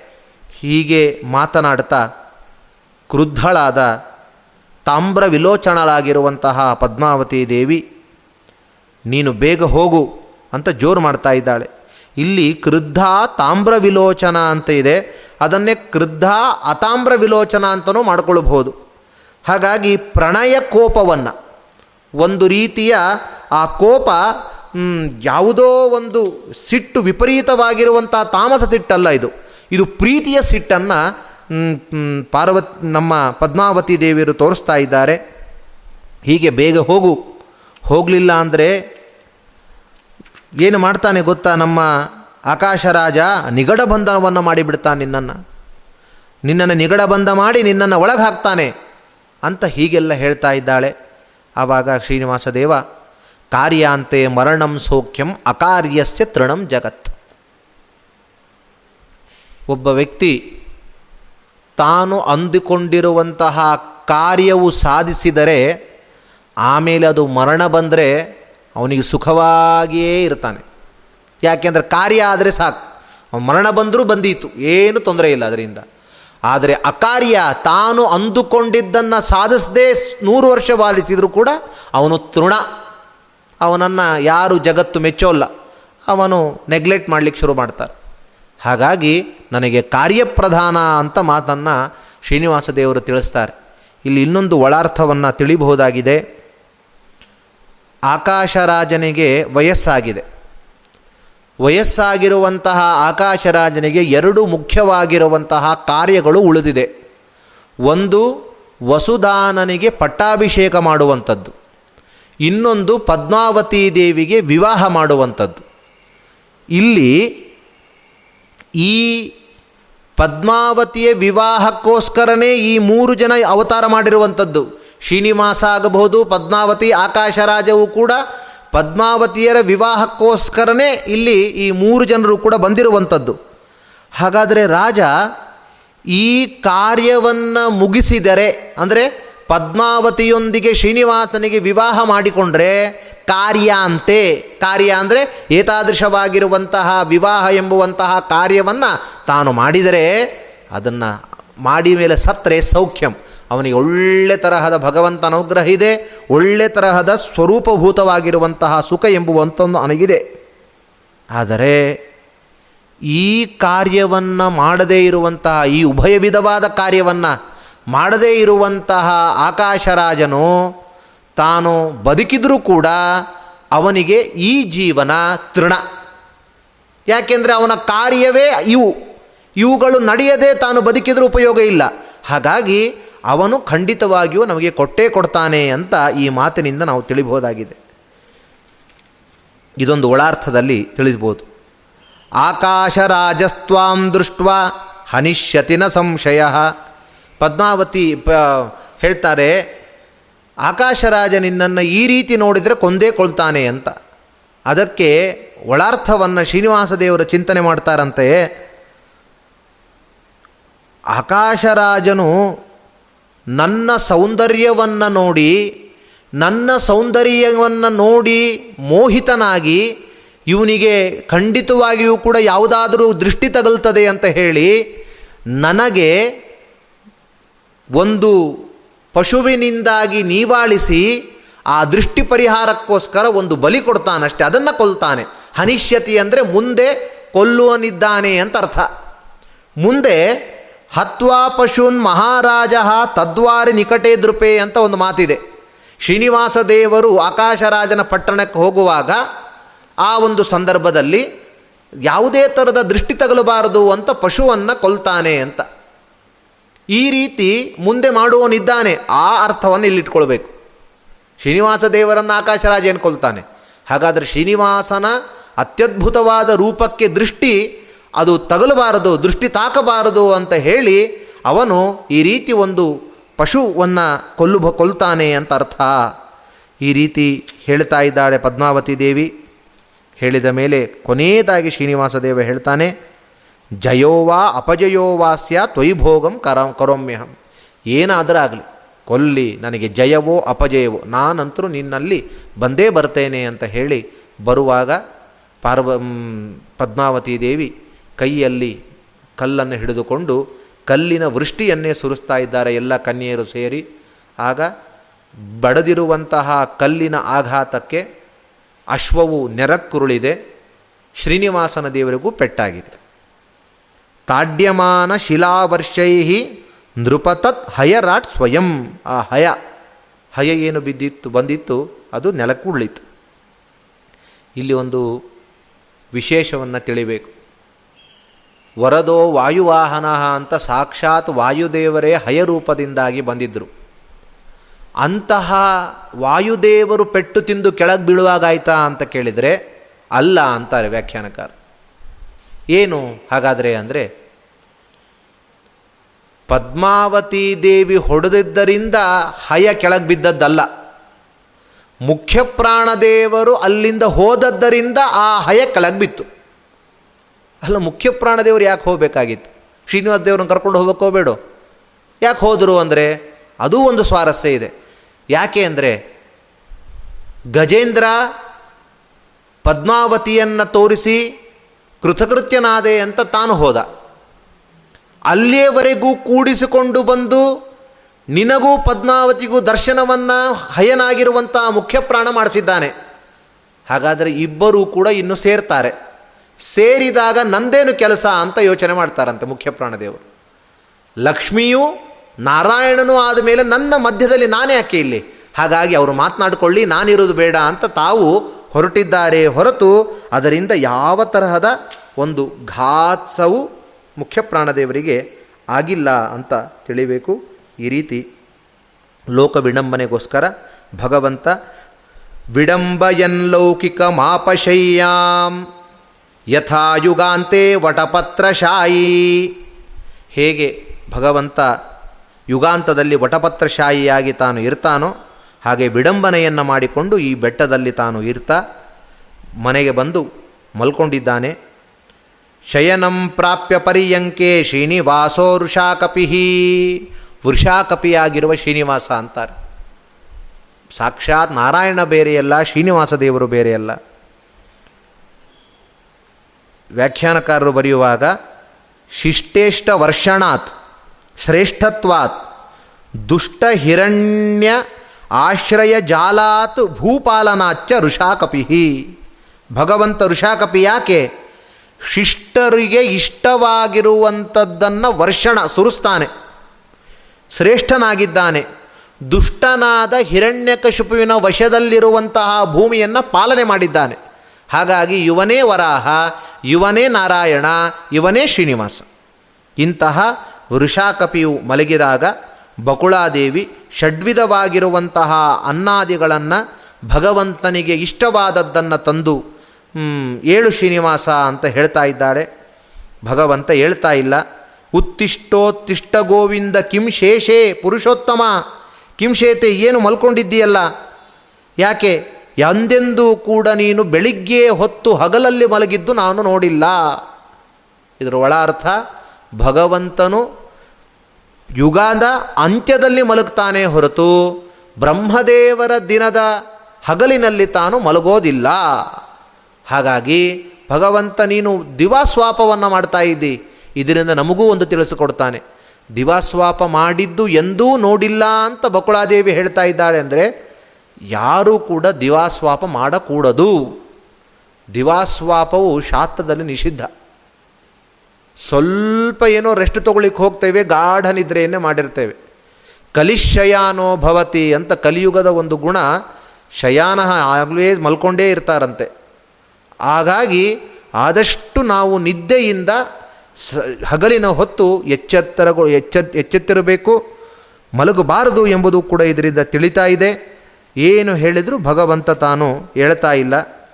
ಕಾದೃಷ್ಟ ಭುವಿ ಕನ್ಯಾವಾ ಗಾಂಧರ್ವಿ ವಾ ಸುರೋತ್ತಮ. ಏನನ್ನು ನೋಡಿದಿ? ಯಾರಾದರೂ ಒಂದು ಕನ್ಯೆಯನ್ನು ನೋಡಿದೆಯೋ? ಗಾಂಧರ್ವಿಯನ್ನು ನೋಡಿದೆಯೋ? ಅಥವಾ ಭೂತ ಪ್ರೇತಗಳನ್ನು ನೋಡಿದೆಯೋ? ಮೃಗವನ್ನು ನೋಡಿದೆಯೋ? ಏನು ನೋಡಿದಿ? ಯಾಕೆ ಹೀಗಾಗ್ತಾ ಇದೆ ಏನು ಮಾತನಾಡಿದರೂ? ಮಾತನಾಡ್ತಾ ಇಲ್ಲ. ನಿನಗಾಗಿ ಪಾಯಸ, ನಾನಾ ಥರದ ಭಕ್ಷ್ಯಭೋಜ್ಯಗಳನ್ನು ಇಷ್ಟವಾದದ್ದನ್ನು ಮಾಡಿದ್ದೇನೆ ಅಂತ ಕೇಳಿದಾಗ ಭಗವಂತ ಏನು ಮಾಡಿದರೂ ಕೂಡ ತಾನು ಮಾತನಾಡ್ತಾ ಇಲ್ಲ. ನಿನಗೆ ಏನೋ ಆಗಿರಬೇಕು. ಭಸ್ಮ ಮಂತ್ರಂ ಕರೋಮಿ. ಭಸ್ಮ ಮಂತ್ರವನ್ನು ಮಾಡಲೇನು ನಿನಗೆ ಅಂತ ಕೇಳ್ತಾ ಇದ್ದಾಳೆ. ಏನು ಮಾಡಿದರೂ ಭಗವಂತ ಮಾತನಾಡದೇ ಇರುವಾಗ ಕೊನೆಗೊಂದು ಮಾತು ಹೇಳ್ತಾಳೆ ಬಕುಳಾದೇವಿ. ಪೂರಯಾಮ್ಯವಿಲಂಬೇನ ಯಾವನ್ಮೇ ವರ್ತತೆ ಬಲಂ. ಶ್ರೀನಿವಾಸ, ಇಷ್ಟು ಹೇಳಿದೆ. ನಿನಗೆ ಕೊನೆಯದಾಗಿ ಹೇಳ್ತೇನೆ ನಿನ್ನ ಮನಸ್ಸಲ್ಲಿರುವಂತಹ ಏನು ಅಭಿಪ್ರಾಯ ಇದೆ ಹೇಳು. ನಾನು ಅದನ್ನು ನನ್ನ ಸಾಮರ್ಥ್ಯಕ್ಕನ್ನು ಮೀರಿ ಆ ಕೆಲಸ ಮಾಡಿ ನಿನಗೆ ಕೊಡ್ತೇನೆ. ನಿನ್ನ ಮನಸ್ಸಲ್ಲಿರುವಂತಹ ಅಭಿಷ್ಠೆಯನ್ನು ನಾನು ಪ್ರಾಮಾಣಿಕವಾಗಿ ಈಡೇರ್ತೇನೆ. ನಿನಗೇನಾಗಿದೆ ಹೇಳು ಅಂತ ಹೇಳಿದ್ಲು. ತಕ್ಷಣ ಭಗವಂತ ಮಾತನಾಡ್ತಾ ಇದ್ದಾನೆ ನಾಮೋಹಯನ್ಮಾಂ ಗಾಂಧರ್ವಿ ನರ್ಷಿ ನರ್ಷಿ ಪುತ್ರೇ ಪುತ್ರಿ ನರಾಕ್ಷಸಿ ರಾಕ್ಷಸಿ ನ ಪಿಶಾಚಾ ಭೂತಗಣಾ ಪ್ರೇತಾವಾಮೇ ಭಯಾವಹಾಹ. ನನ್ನ ಯಾವ ಗಂಧರ್ವ ಸ್ತ್ರೀಯಾಗಲಿ, ಋಷಿಕನ್ಯೆಯಾಗಲಿ, ರಾಕ್ಷಸಿಯಾಗಲಿ ಮೋಹಗೊಳಿಸಲಿಲ್ಲ. ಅದೇನೋ ಭಸ್ಮವನ್ನು ಹಾಕ್ರಿ ಅಂತ ಹೇಳಿದೆಯಲ್ಲ, ಅದರ ಅಗತ್ಯವೂ ನನಗಿಲ್ಲ ಅಂತಾನೆ. ಯಾಕೆಂದರೆ ಲಕ್ಷ್ಮೀ ನರಸಿಂಹದೇವರ ಸ್ಮರಣೆ ಮಾಡಿದರೆ ಅನೇನ ಮಂತ್ರರಾಜೇನ ಕೃತ್ವಾ ಭಸ್ಮಾಭಿಮಂತ್ರಣಂ. ತಿಲಕಂ ಬಿಭುರ್ಯಾದ್ಯಸ್ತು ಅಂತ ನರಸಿಂಹದೇವರ ಮಂತ್ರದಲ್ಲಿ ಇದು ಬರ್ತದೆ. ಇಲ್ಲಿ ಬರೋ ಮಂತ್ರ ಇಲ್ಲಿ ಅಲ್ಲ, ಶ್ಲೋಕ ಇದು. ಹೀಗೆ ನರಸಿಂಹದೇವರ ಮಂತ್ರವನ್ನು ಒಂದು ಭಸ್ಮವನ್ನು ಮುಟ್ಟಿ ಹೇಳಿದರೆ ಸಾಕು. ಅದನ್ನು ಹಚ್ಕೊಂಡ್ರೆ ಯಾವ ಗ್ರಹಚಾರ, ಭೂತಪ್ರೇತ ಬಾಲಬಾಧೆಗಳು ಏನೇನೂ ಮಾಡಲಿಕ್ಕೆ ಸಾಧ್ಯ ಇಲ್ಲ ಅಂತ. ನರಸಿಂಹದೇವರ ಮಂತ್ರವನ್ನು ಅಭಿಮಂತ್ರಿಸಿ ಹೇಳಿದ್ರೇ ಈ ಯಾವ ತರಹದ ಕಷ್ಟ ಇಲ್ಲ ಅಂದ ಮೇಲೆ ಲಕ್ಷ್ಮೀ ನರಸಿಂಹನೇ ಆದ ಶ್ರೀನಿವಾಸನಿಗೆ ಯಾವ ಪಿಶಾಚಿ ಏನು ಮಾಡಬೇಕು? ಮುಂದೆ ಅದೇ ಮಾತು ಹೇಳ್ತಾರೆ. ಭಗವಂತ ಹೇಳ್ತಾನೆ, ಮನ್ನಾಮ ಸ್ಮರಣಾದೇತೆ ವಿದ್ರವಂತಿ ದಿಶೋದಶ ನನ್ನ ಒಂದು ಸ್ಮರಣೆಯಿಂದಲೇ ದೂರ ಹೋಗ್ತಾ ಇದೆ. ಮತ್ತು ನನಗೇನಾದರೂ ಭೂತಗಳು ಏನು ಮಾಡ್ತದೆ ಅಂತ ಕೇಳ್ತಾ ಇದ್ದಿ? ಭಗವಂತ ಅಂತಾನೆ, ನಾನೇ ದೊಡ್ಡ ಭೂತ ಅಂತಾನೆ. ಹೌದು, ಭಗವಂತ ದೊಡ್ಡ ಭೂತ. ನಾವೇ ನಾವೇನೆಲ್ಲ ಚಿಕ್ಕ ಚಿಕ್ಕ ಭೂತಗಳಷ್ಟೇ. ಅಂತಹ ದೊಡ್ಡ ಭೂತನಾದ ಭಗವಂತನಿಗೆ ಯಾವ ಭೂತವೂ ಏನು ಮಾಡೋಲ್ಲ. ಏಕೋ ವಿಷ್ಣುರು ಮಹದ್ಭೂತಂ ಅಂತ ತಿಳಿಸಿದ್ದಾರೆ. ನಾನೇ ಮೃತ್ಯು. ಅಂತಹ ಮೃತ್ಯು ಮೃತ್ಯುಂ ನಮಾಮ್ಯಹಂ. ಮೃತ್ಯುವಿಗೆ ಮೃತ್ಯುವಾದ ನನಗೆ ಮೃತ್ಯು ಏನು ಮಾಡಲಿಕ್ಕೆ ಸಾಧ್ಯ? ಹಾಗಾಗಿ ಇವು ಯಾವೂ ಕೂಡ ನನ್ನನ್ನೇನು ಮಾಡಿಲ್ಲ. ನಾನು ಒಂದು ಕನ್ಯೆಯನ್ನು ನೋಡಿದ್ದೇನೆ. ಆ ಕನ್ಯೆಯನ್ನೇ ಮದುವೆ ಆಗಬೇಕು ಅಂತ ಇದ್ದೇನೆ. ಮತ್ಪುಣ್ಯಂ ಪಕ್ವತಾಂ ಪ್ರಾಪ್ತಂ ದರ್ಶನೇನ ಸುಲೋಚನೆ. ಆ ಕನ್ಯೆಯನ್ನು ನೋಡಿದ್ದೇನಾದ್ದರಿಂದ ನನ್ನ ಒಂದು ಪುಣ್ಯ ಪಕ್ವವಾಗಿದೆ ಅಂತ ನಾನು ಭಾವಿಸ್ತಾ ಇದ್ದೇನೆ. ಮಾನವಂ ದೇಹಮಾಸಾಧ್ಯ ತಾಂ ಕನ್ಯಾಂ ಯಕ್ ಯಪ್ ಕಪ್ಪು ಮಾಂತ್ಯಜೇತ್. ಮಾನುಷ ದೇಹವನ್ನು ಹೊಂದಿರುವಂತಹ ಯಾರೇ ವ್ಯಕ್ತಿ ಆಗಿದ್ದರೂ ಕೂಡ ಆ ಕನ್ಯೆಯನ್ನು ಸರ್ವಥಾ ಬಿಡೋಲ್ಲ. ಒಬ್ಬನನ್ನು ಬಿಟ್ಟು ವಿನಾ ಜಡಮತಿಂ ಲೋಕೆ. ಹುಚ್ಚ ಮೂಢರನ್ನು ಬಿಟ್ಟರೆ ಬೇರೆ ಯಾವ ವ್ಯಕ್ತಿಯೂ ಕೂಡ ಆ ವ್ಯಕ್ತಿ ಆ ಕನ್ಯೆಯನ್ನು ನೋಡಿದರೆ ಮನಸ್ಸಾಗೋದಿಲ್ಲ ಬಿಡಲಿಕ್ಕೆ ಅಂತಾನೆ. ಇದರ ಒಳ ಅರ್ಥ ವಿನಾ ಜಡಮತಿಂ ಅಂತಿದೆ. ವ್ಯಾಖ್ಯಾನದಲ್ಲಿ ತಿಳಿಸುವಾಗ ಜಡಮತಿಂ ಅಂದರೆ ಸಾಮಾನ್ಯವಾದ ಅರ್ಥ ಏನು ಅಂದರೆ ಒಬ್ಬ ಮಂದಮತಿ, ಜಡದಂತೆ ಇರುವಂತಹ ಮತಿ ಉಳ್ಳವನು, ಅವನು ಬಿಟ್ಟರೆ ಅಂತ ಅರ್ಥ ಇದೆ. ಆದರೆ ಜಡಮತಿಂ ಅಂದರೆ ಜಡಂ ಅತಿಂ ಅತಿಕ್ರಾಂತಂ ಜಡ ಅಮಿಶ್ರಂ, ಅಜಡಮತಿಂ ಅಂತ ಅರ್ಥ. ಅತಿಂ ಅಂದರೆ ಅತಿಕ್ರಾಂತ. ಜಡಂ ಅತಿಂ ಅಂದರೆ ಅತಿಕ್ರಾಂತವಾದ ಜಡಮತಿ. ಅಂದರೆ ಜಡ ಮಿಶ್ರವಾದ ಮತಿ ಅಲ್ಲ. ಬುದ್ಧಿವಂತನಾದ ಇದೆಲ್ಲ ಶ್ರೀನಿವಾಸ ದೇವರಿಗೆ ವಿಶೇಷಣ ಇವೆಲ್ಲ. ನಾನು ಎಂಥವನು, ನಾನು ಹೇಗೆ ತಾನೇ ಬಿಡ್ತೇನೆ ಅಂಥದ್ದನ್ನು ಅಂತ ಹೇಳ್ತಾನೆ. ಭಗವಂತ ಏನು? ಅವನು ಜಡಮತಿ ಅಂದರೆ ಅಜಡಮತಿಯಾಗಿದ್ದಾನೆ. ಮಾನವಂ, ಮಾನವ ಅಂದರೆ ಮಾಯಾ ಅಂದರೆ ಲಕ್ಷ್ಮೀದೇವಿ. ಅವಳಿಂದ ನವಂ ನವಂ ಅಂದರೆ ನುಸ್ತುತೌ, ಸದಾ ಸ್ತೋತ್ರಗೊಳ್ಳಲ್ಪಡುವವನು ಆದ್ದರಿಂದ ಭಗವಂತನು ಮಿಗೆ ಹರಿಷದಿಂ ಪೊಗಳು ಹಿಗ್ಗುವ ತ್ರಿಗುಣಮಾಣಿ ಮಹಾಲಕ್ಷ್ಮಿ ಅಂತ ಹೊಸ ಹೊಸದಾದ ಹೊಸ ಹೊಸದಾದ ಗುಣಗಳನ್ನು ಕಾಣ್ತಾ ಹೊಗಳ್ತಾನೆ ಇದ್ದಾಳೆ ಹೊಗಳ್ತಾನೆ ಇದ್ದಾಳೆ. ಆದ್ದರಿಂದ ಮಾನವಂ ಅಂದರೆ ಭಗವಂತ. ಅಜ್ಜಡಮತಿಂ ಅಂದರೂ ಭಗವಂತ. ಅಂತಹ ದೇಹಂ ಅಂದರೆ ಜಗನ್ಮೋಹನ ಮೋಹಕವಾಗಿರುವಂತಹ ಸೌಂದರ್ಯಾದಿಗುಳ್ಳಂತಹ ಭಗವಂತ. ಇಂತಹ ಭಗವಂತ ಬಿಗ್ ಬಿಗಿ ಅಂತಹ ದೇಹವುಳ್ಳಂತಹ ನನ್ನನ್ನು ವಿನಾ ವಿನಾ ಜಡಮತಿಂ ಅಂತಿದೆ. ಅಲ್ಲಿ ವಿನಾ ಅಂತ ವಿನಾ ಅಂದರೆ ನನ್ನನ್ನು ಬಿಟ್ಟರೆ ಮಾ ನವಂ ಅಂತಿದೆ. ಅಲ್ಲಿ ಪದಚ್ಛೇದ ಮಾ ಅಂತ ಮಾಡಬೇಕು. ಮಾ ಅಂದರೆ ಮಾಮ್ ಅಂತ ಅರ್ಥ. ನನ್ನನ್ನು ವಿನ ಹೊರತುಪಡಿಸಿ ಯಹ ಪುಮಾನ್ ಯಾರು ತಾನೇ, ಯಾವ ಮನುಷ್ಯನು ತಾನೇ ಆ ಲಕ್ಷ್ಮೀದೇವಿಯನ್ನು ತ್ಯಜಿಸಿಯಾನು. ಹೇಗಿದೆ? ಅಂದರೆ ನನ್ನನ್ನು ಬಿಟ್ಟರೆ ಬೇರೆ ಯಾರು ತಾನೇ ಆ ಪದ್ಮಾವತಿಯನ್ನು ಬಿಡಲಿಕ್ಕೆ ಮನಸ್ಸು ಪಡ್ತಾನೆ. ಅಂದರೆ ನಾನು ಮಾತ್ರ ಬಿಡ್ಬೋದು ಅಂತರ್ಥ. ಯಾಕೆ? ಆಪ್ತ ಕಾಮಸ್ಯ ಕಾಸ್ಪೃಹ. ಭಗವಂತನು ಎಲ್ಲವನ್ನೂ ಪಡೆದವನು. ಹಾಗಾಗಿ ಅಂಥವನು ಮಹಾಲಕುಮಿಯನ್ನೂ ಬಿಟ್ಟಾನು. ಬಿಡೋಲ್ಲ. ಆದರೂ ಭಗವಂತನು ಸ್ವರಮಣನಾದ್ದರಿಂದ ಲಕ್ಷ್ಮೀದೇವಿ ಇಲ್ಲದೆಯೂ ಇರ್ತಾನೆ. ಆದರೆ ನಾನು ಮಾತ್ರ ಬಿಡ್ತೇನೆ ಹೊರತು ಬೇರೆ ಯಾರು ಬಿಡಲಿಕ್ಕೆ ಸಾಧ್ಯ ಇಲ್ಲ ಎಂಬುವಂತಹ ಅರ್ಥ ಇದರಿಂದ ಹೊಳಿತಾ ಇದೆ. ಮಹಾಲಕುಮಿ ಕ್ಷೀರಾಂಬುಧಿಯಿಂದ ಹೊರಬರುವಾಗ ಭಗವಂತನಿಗೆ ಮಾಲೆ ಹಾಕುವಾಗ ಭಗವಂತನಿಗೆ ಅಲ್ಲಿ ಲಕ್ಷ್ಯವೇ ಇಲ್ಲ ಅಂತ. ಬೇರೆಯವರೆಲ್ಲರೂ ಕೂಡ ಲಕ್ಷ್ಮೀದೇವಿ ನಮಗೆ ಹಾಕಲಿ ಮಾಲೆ ಅಂತ ಕಾಯ್ತಾ ಇದ್ದರೆ ಜಗಜ್ಜನನಿ ಅತೀ ಸುಂದರಿಯಾಗಿರುವಂತಹ ಲಕ್ಷ್ಮೀದೇವಿ ಮಾಲೆ ಹಾಕಲಿಕ್ಕೆ ಬಂದರೆ ಭಗವಂತನಿಗೆ ಅದರ ಮೇಲೆ ಸ್ಪೃಹಾವೇ ಇಲ್ಲ. ಮಾಲೆ ಹಾಕ್ತಾ ಇದ್ದೀನಿ ಸ್ವಾಮಿ, ನಮಸ್ಕಾರ ಮಾಡಿ ಹಾಕ್ತೇನೆ ಅಂತ ಅವಳೇ ಹೇಳಿ ಹಾಕುವಂತಹ ಪರಿಸ್ಥಿತಿ. ಹಾಗಾದರೆ ನಿಸ್ಪೃಹನಾಗಿದ್ದಾನೆ ಭಗವಂತ, ಆ ರೀತಿಯಾದ ಭಗವಂತನು ವಿನಾ ಜಡಮತಿಂ ಲೋಕೆ ಅನ್ನಪಾನ ವಿವರ್ಜಿತಂ. ಹಾಗಾಗಿ ಯಾರು ಕೂಡ ಬಿಡೋಲಿಕ್ಕೆ ಸಾಧ್ಯವೇ ಇಲ್ಲ ಅಂತ ಹೇಳಿದಾಗ ಕೊನೆಯದಾಗಿ ಹೇಳ್ತಾನೆ, ತಾಂ ವಿನಾ ನಹಿ ಜೀವಾಮಿ ಸತ್ಯಮಿತ್ಯವಧಾರಯ. ಹಾಗಾಗಿ ನಾನು ಅವಳಿಲ್ಲದೆ ಕ್ಷಣಕಾಲವೂ ಕೂಡ ಬದುಕೋದಿಲ್ಲ. ನಾನು ಹೇಗಾದರೂ ಮಾಡಿ ನನ್ನನ್ನು ಅವಳೊಂದಿಗೆ, ನನಗೂ ಅವಳಿಗೂ ಗಂಟು ಹಾಕು ನೀನು. ಅಂತಹ ಕೆಲಸವನ್ನು ಮಾಡು ಅಂತ ಹೇಳ್ತಾ, ನನ್ನ ಈ ವೆಂಕಟಾದ್ರಿಯಲ್ಲಿ ನನ್ನ ಜೀವನವೇ ಅವಳಿಗಾಗಿ, ನನ್ನ ಈ ಬದುಕೇ ಅವಳಿಗಾಗಿ, ನನ್ನ ಈ ಅವತಾರವೇ ಅವಳಿಗಾಗಿ, ಅಷ್ಟೇ ಏಕೆ, ನೀನು ಬಂದಿದ್ದೆ ನನಗೂ ಅವಳಿಗೂ ನಂಟು ಮಾಡೋದಕ್ಕೋಸ್ಕರ ಅದಕ್ಕೋಸ್ಕರ ನೀನು ಅದನ್ನು ಮಾಡು ಅಂತ ಹೇಳ್ತಾ, ಕಿಂ ದೃಷ್ಟಂ ಬ್ರಹ್ಮಣಾಪೂರ್ವಂ ಮತ್ಪಾಪಂ ಘೋರದರ್ಶನಂ. ನಾನು ಮಾಡಿದ ಕ್ರೂರವಾಗಿರುವಂತಹ ಮಹಾಪಾಪವನ್ನು ಬ್ರಹ್ಮ ನೋಡಿ ಹೀಗೆ ನನ್ನ ಮೇಲೆ ವೈರ ಮಾಡ್ತಾ ಇದ್ದಾನೋ ಏನೋ ಅಂತಾರೆ. ಯಾಕೆಂದರೆ ಶ್ರೀನಿವಾಸ ದೇವರ ನಟನೆ ಎಷ್ಟು ನನ್ನ ಮೇಲೆ ಭಗ ಬ್ರಹ್ಮದೇವರಿಗೆ ಕೋಪ, ನನ್ನ ವಿಧಿ ಎಂತಹ ದುರ್ಬಲವಾಗಿದೆ ಅಂತಾನೆ. ಯಾಕೆ? ನಾನು ನನ್ನ ಹೆಂಡತಿ ಆರಾಮಾಗಿ ವೈಕುಂಠದಲ್ಲಿದ್ವೆ. ಇದ್ದಾಗ, ಇದ್ದಕ್ಕಿದ್ದಾಗೆ ಋಷಿಗಳು ಬಂದರು, ಜಾಡಿಸಿ ಒದ್ರು ಆಯಿತು, ಒದ್ದಿದ್ದಾರೆ ಅಂತ ಹೇಳಿ ನನಗೆ ಕಲ್ಪನೆಯೇ ಇಲ್ಲದೆ ನಾನು ಏನೋ ಅವರಿಗೆ ಘಾಸಿಯಾಗಿದೆ ಅಂತ ಪೂಜೆ ಮಾಡಿದೆ, ಇದ್ದಕ್ಕಿದ್ದಾಗ ಅದು ಬೇರೆ ಥರ ಕನ್ವರ್ಟ್ ಆಗಿ ಲಕ್ಷ್ಮೀದೇವಿ ಕೋಪಗೊಂಡು ಕೆಳಗಡೆ ಹೋದು. ಲಕ್ಷ್ಮೀದೇವಿ ಹೋದ್ಲಲ್ಲ, ಇನ್ನೇ ನನಗೆ ಈ ಕಾರ್ಯ ಅಂತ ಹುತ್ತದಲ್ಲಿದ್ದೆ.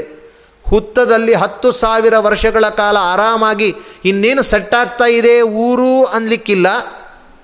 ಯಾನೋ ಒಬ್ಬ ಬಂದ, ತಲೆಗೆ ಹೊಡಿದ, ರಕ್ತ ಬಂತು. ಆಯಿತು, ಅದು ಆಗೋಯ್ತು ಇನ್ನೇನು ನೀನು ಸಿಕ್ಕಿ ಎಲ್ಲವೂ ಥರ ಆಯಿತು ಅಂತ ಅಂತ ಇದ್ದೇನೆ. ದೇವಮಾಯ ಉತ್ತಮವಾಗಿರುವಂತಹ ಸ್ತ್ರೀಯನ್ನು ನಾನು ಕಾಣ್ತಾ ಇದ್ದೇನೆ. ಹಾಗಾಗಿ ಕುಟಾರ ಪ್ರವಾ, ಪ್ರ, ಪ್ರಹಾರ, ಆಮೇಲೆ ಸ್ವಲ್ಪ ದಿನದ ನಂತರ ನೀನು ಸಿಕ್ಕಿ ಸುಖವಾಗಿದ್ದೆ, ಈಗ ದೇವಮಾಯೆಯ ದರ್ಶನ ಆಯಿತು, ಆದರೆ ಅವಳು ಸಿಗೋಲ್ಲ ಅಂತಾದಾಗ ಇನ್ನೂ ದುಃಖವಾಗ್ತಾ ಇದೆ. ಇಷ್ಟು ಬ್ರಹ್ಮದೇವರು ನನ್ನ ಮೇಲೆ ಕೋಪವನ್ನಗೊಂಡಿದ್ದಾರೆ ಅಂತ ಹೇಳಿ ಹೇಳ್ತಾ ಇದ್ದಾನೆ ತ್ವಂ ಪ್ರಹ್ಲಾದ ತ್ವಮಕ್ರೂರ, ತ್ವಂ ಧ್ರುವ, ತ್ವಂ ಗಜೇಶ್ವರ. ನೀನೇ ಗಜೇಂದ್ರ, ನೀನೇ ಅಕ್ರೂರ, ನೀನೇ ಪ್ರಹ್ಲಾದ, ನೀನೇ ಉದ್ಧವ. ನೀನೇ ಭಕ್ತ, ನೀನೇ ಬಂಧು, ಎಲ್ಲವೂ ನೀನೇ ಅಂತಾನೆ. ಭಗವಂತ ಈ ರೀತಿಯಾಗಿ ಹೇಳಿ, ಇನ್ನು ಬಕುಳೆ ಮಾಡೇ ಮಾಡ್ತಾಳೆ, ಈ ವಿವಾಹದ ಕಾರ್ಯವನ್ನು ಮಾಡಲಿಕ್ಕಾಗಿಯೇ ಬಂದವಳು. ಆದರೂ ನಮಗೆಲ್ಲ ಭಗವಂತ ತಿಳಿಸ್ತಾನೆ ಗವಾಂ ಕೋಟಿ ಸಹಸ್ರಾಣಾಂ, ಹಯಾನಾಂ ಅಯುತಂ ತಥಾ, ಸುವರ್ಣ ತಿಲದಾನಾಂ ಸಮಂ ಮಾಂಗಲ್ಯ ಬಂಧನಂ. ಕನ್ಯಾಂ ದೃಷ್ಟ್ವಾತಿ ಸಂತೋಷಂ, ಲಭಸೆ ನಾತ್ರ ಸಂಶಯ. ಬಕುಳಾದೇವಿಗೆ ಹೇಳ್ತಾನೆ, ಹತ್ತು ಸಾವಿರ ಗೋಗಳನ್ನು ಕೊಟ್ಟರೆ ಏನು ಪುಣ್ಯವೋ? ಅಲ್ಲಿ ಕೋಟಿ ಸಹಸ್ರ ಅಂತ ಹೇಳಿದ್ದಾರೆ. ಅಂತಹ ಗೋಗಳನ್ನು ಕೊಟ್ಟಾಗ ಬರುವಂತಹ ಪುಣ್ಯ. ಹತ್ತು ಸಾವಿರ ಹಯವನ್ನು ಕೊಟ್ಟಾಗ ಬರುವ ಪುಣ್ಯ. ಸುವರ್ಣ ತಿಲದಾನ. ಸುವರ್ಣ ಅಂದರೆ ಏನೋ ಕೈ ಕಣ್ಣಿ ಕಾಣದಿರೋ ಮಿಸ್ತ್ರಿ ಅಲ್ಲ. ಸುವರ್ಣದ ದೊಡ್ಡ ದೊಡ್ಡ ಇಟ್ಟಿಗೆಗಳು. ಅಂಥದ್ದನ್ನು ಕೊಟ್ಟಾಗ ಏನು ಪುಣ್ಯ? ತಿಲದಲ್ಲಿ ಒಳಗಡೆ ಸೇರಿಸಿ ಗುಪ್ತವಾಗಿ ಸುವರ್ಣಗಳ ನಾಣ್ಯಗಳನ್ನೇ ಹಾಕಿ, ಮೇಲೆ ಮಾತ್ರ ಒಂದು ಸ್ವಲ್ಪ ಹಿರಿ ತಿಲ ಹಾಕಿ ಕೊಟ್ಟಾಗ ಬರುವಂತಹ ಪುಣ್ಯ. ಇದನ್ನು ಒಂದು ಹೆಣ್ಣಿಗೆ, ಗಂಡಿಗೆ ಒಂದು ವಿವಾಹ ಮಾಡಿಸದೆ ಬರ್ತದಂತೆ. ಹಾಗಾಗಿ ಇವತ್ತು ನಮ್ಮ ಈ ಒಂದು ಮಾಧ್ವ ಸಂಪ್ರದಾಯದಲ್ಲಿ, ಮಾಧ್ವ ಪರಂಪರೆಯ ಜನರಲ್ಲಿ ಇದು ಬಹಳ ಹಾಸುಹಕ್ಕಾಗಿದೆ. ಒಳ್ಳೆಯ ಒಂದು ವಿಷಯ ಇದು. ಅಲ್ಲಿ ಎಲ್ಲೋ ಒಂದು ಹೆಣ್ಣು ನೋಡ್ತಾ ಇದ್ದಾರೆ, ಯಾರೋ ಅಂತ ಹೇಳಿದಾಗ ಪ್ರಯತ್ನ ಪಡ್ತಾರೆ. ಹೌದಾ? ಆದಷ್ಟು ನಾವು ಪ್ರಯತ್ನ ಪಡ್ತೀವ್ರಿ ಅಂತ ಹೇಳ್ತಾರೆ. ಎಲ್ಲಾದರೂ ಇದ್ದರೆ ಫೋನ್ ಮೂಲಕ, ಜಾತಕ ಅದನ್ನು ಕಳಿಸೋ ಮೂಲಕ ಆ ವ್ಯವಸ್ಥೆಯನ್ನು ಮಾಡ್ತಾರೆ. ಯಾಕೆಂದ್ರೆ ಅವರೆಲ್ಲ ಶ್ರೀನಿವಾಸ ಕಲ್ಯಾಣ ಕೇಳಿದವರು. ಯಾರು ಯಾರು ಈ ರೀತಿಯ ಒಂದು ಭಾವವನ್ನು ತೋರಿಸಿ ವಿವಾಹ ಮಾಡಲಿಕ್ಕಾಗಿ ಹುರುಪಿನಿಂದ ಮುಂದೆ ಬರ್ತಾ ಇದ್ದಾರೆ, ಅವರೆಲ್ಲ ಶ್ರೀನಿವಾಸ ಕಲ್ಯಾಣ ಕೇಳಿದವರು ಅಂತಲೇ ಅರ್ಥ. ಯಾಕೆಂದರೆ ಅವರಿಗೆ ಆ ಮಹಿಮೆ ಬೇರೆಯವರಿಗೆ ಇದು ಗೊತ್ತಿಲ್ಲ. ಕೇಳಿದವರಿಗೆ ಮಾತ್ರ ಈ ರೀತಿಯಾಗಿ ಮಾಡಿದರೆ ಇಷ್ಟು ಫಲ ಇದೆ ಮಾಡೋಣ ಅಂತ ಮುಂದೆ ಬರ್ತಾ ಇದ್ದಾರೆ. ಹಾಗಾಗಿ ಒಂದು ಕಡೆ ಈ ರೀತಿ ಕನ್ಯಾರತ್ನ ಇದೆ, ಒಂದು ಕಡೆ ಈ ರೀತಿ ವರ ಇದ್ದಾನೆ ಅಂತ ತಿಳಿಸಿದರೂ ಸಾಕು. ಅಷ್ಟು ಒದ್ದಾಡೋದು ಬೇಕಾಗಿಲ್ಲ. ಈ ರೀತಿ ನೀವು ಮುಂದೆ ಮಾಡಿಕೊಳ್ಳ್ರಿ ನಾವು ಅಡ್ರೆಸ್ ಕೊಡ್ತೇವೆ ಅಂತ ಹೇಳಿದರೂ ಒಂದು ದೊಡ್ಡದಾಗಿರುವಂತಹ ಪುಣ್ಯ ಇದೆ ಎಂಬುದನ್ನು ನಾವು ತಿಳ್ಕೊಳ್ಬಹುದಾಗಿದೆ. ಇವತ್ತಿನ ಕಾಲದಂತರೂ ಬಹಳ ಕಷ್ಟವಾಗಿದೆ ವಿವಾಹಕ್ಕೆ. ಅತೀ ಲೌಕಿಕನ? ಹಾಗಾದರೆ ಬೇಡರಿ. ಅತೀ ಮಡಿಯ, ಹಾಗಾದರೆ ಬೇಡ. ಹಾಗಾದರೆ ಹೇಗಿರಬೇಕು? ದುಡ್ಡು ಚೆನ್ನಾಗಿ ಸಂಪಾದನೆ ಮಾಡ್ತಾ ಇರಬೇಕು. ಉಪ, ಏಕಾದಶಿ ಉಪವಾಸ, ಸಂಧ್ಯಾ ವಂದನೆ ಒಂದು ಹೊತ್ತು, ಒಂದು ಸ್ವಲ್ಪ ಪೂಜೆ, ಇಷ್ಟನ್ನಾದರೂ ಮಾಡ್ತಿರಬೇಕು.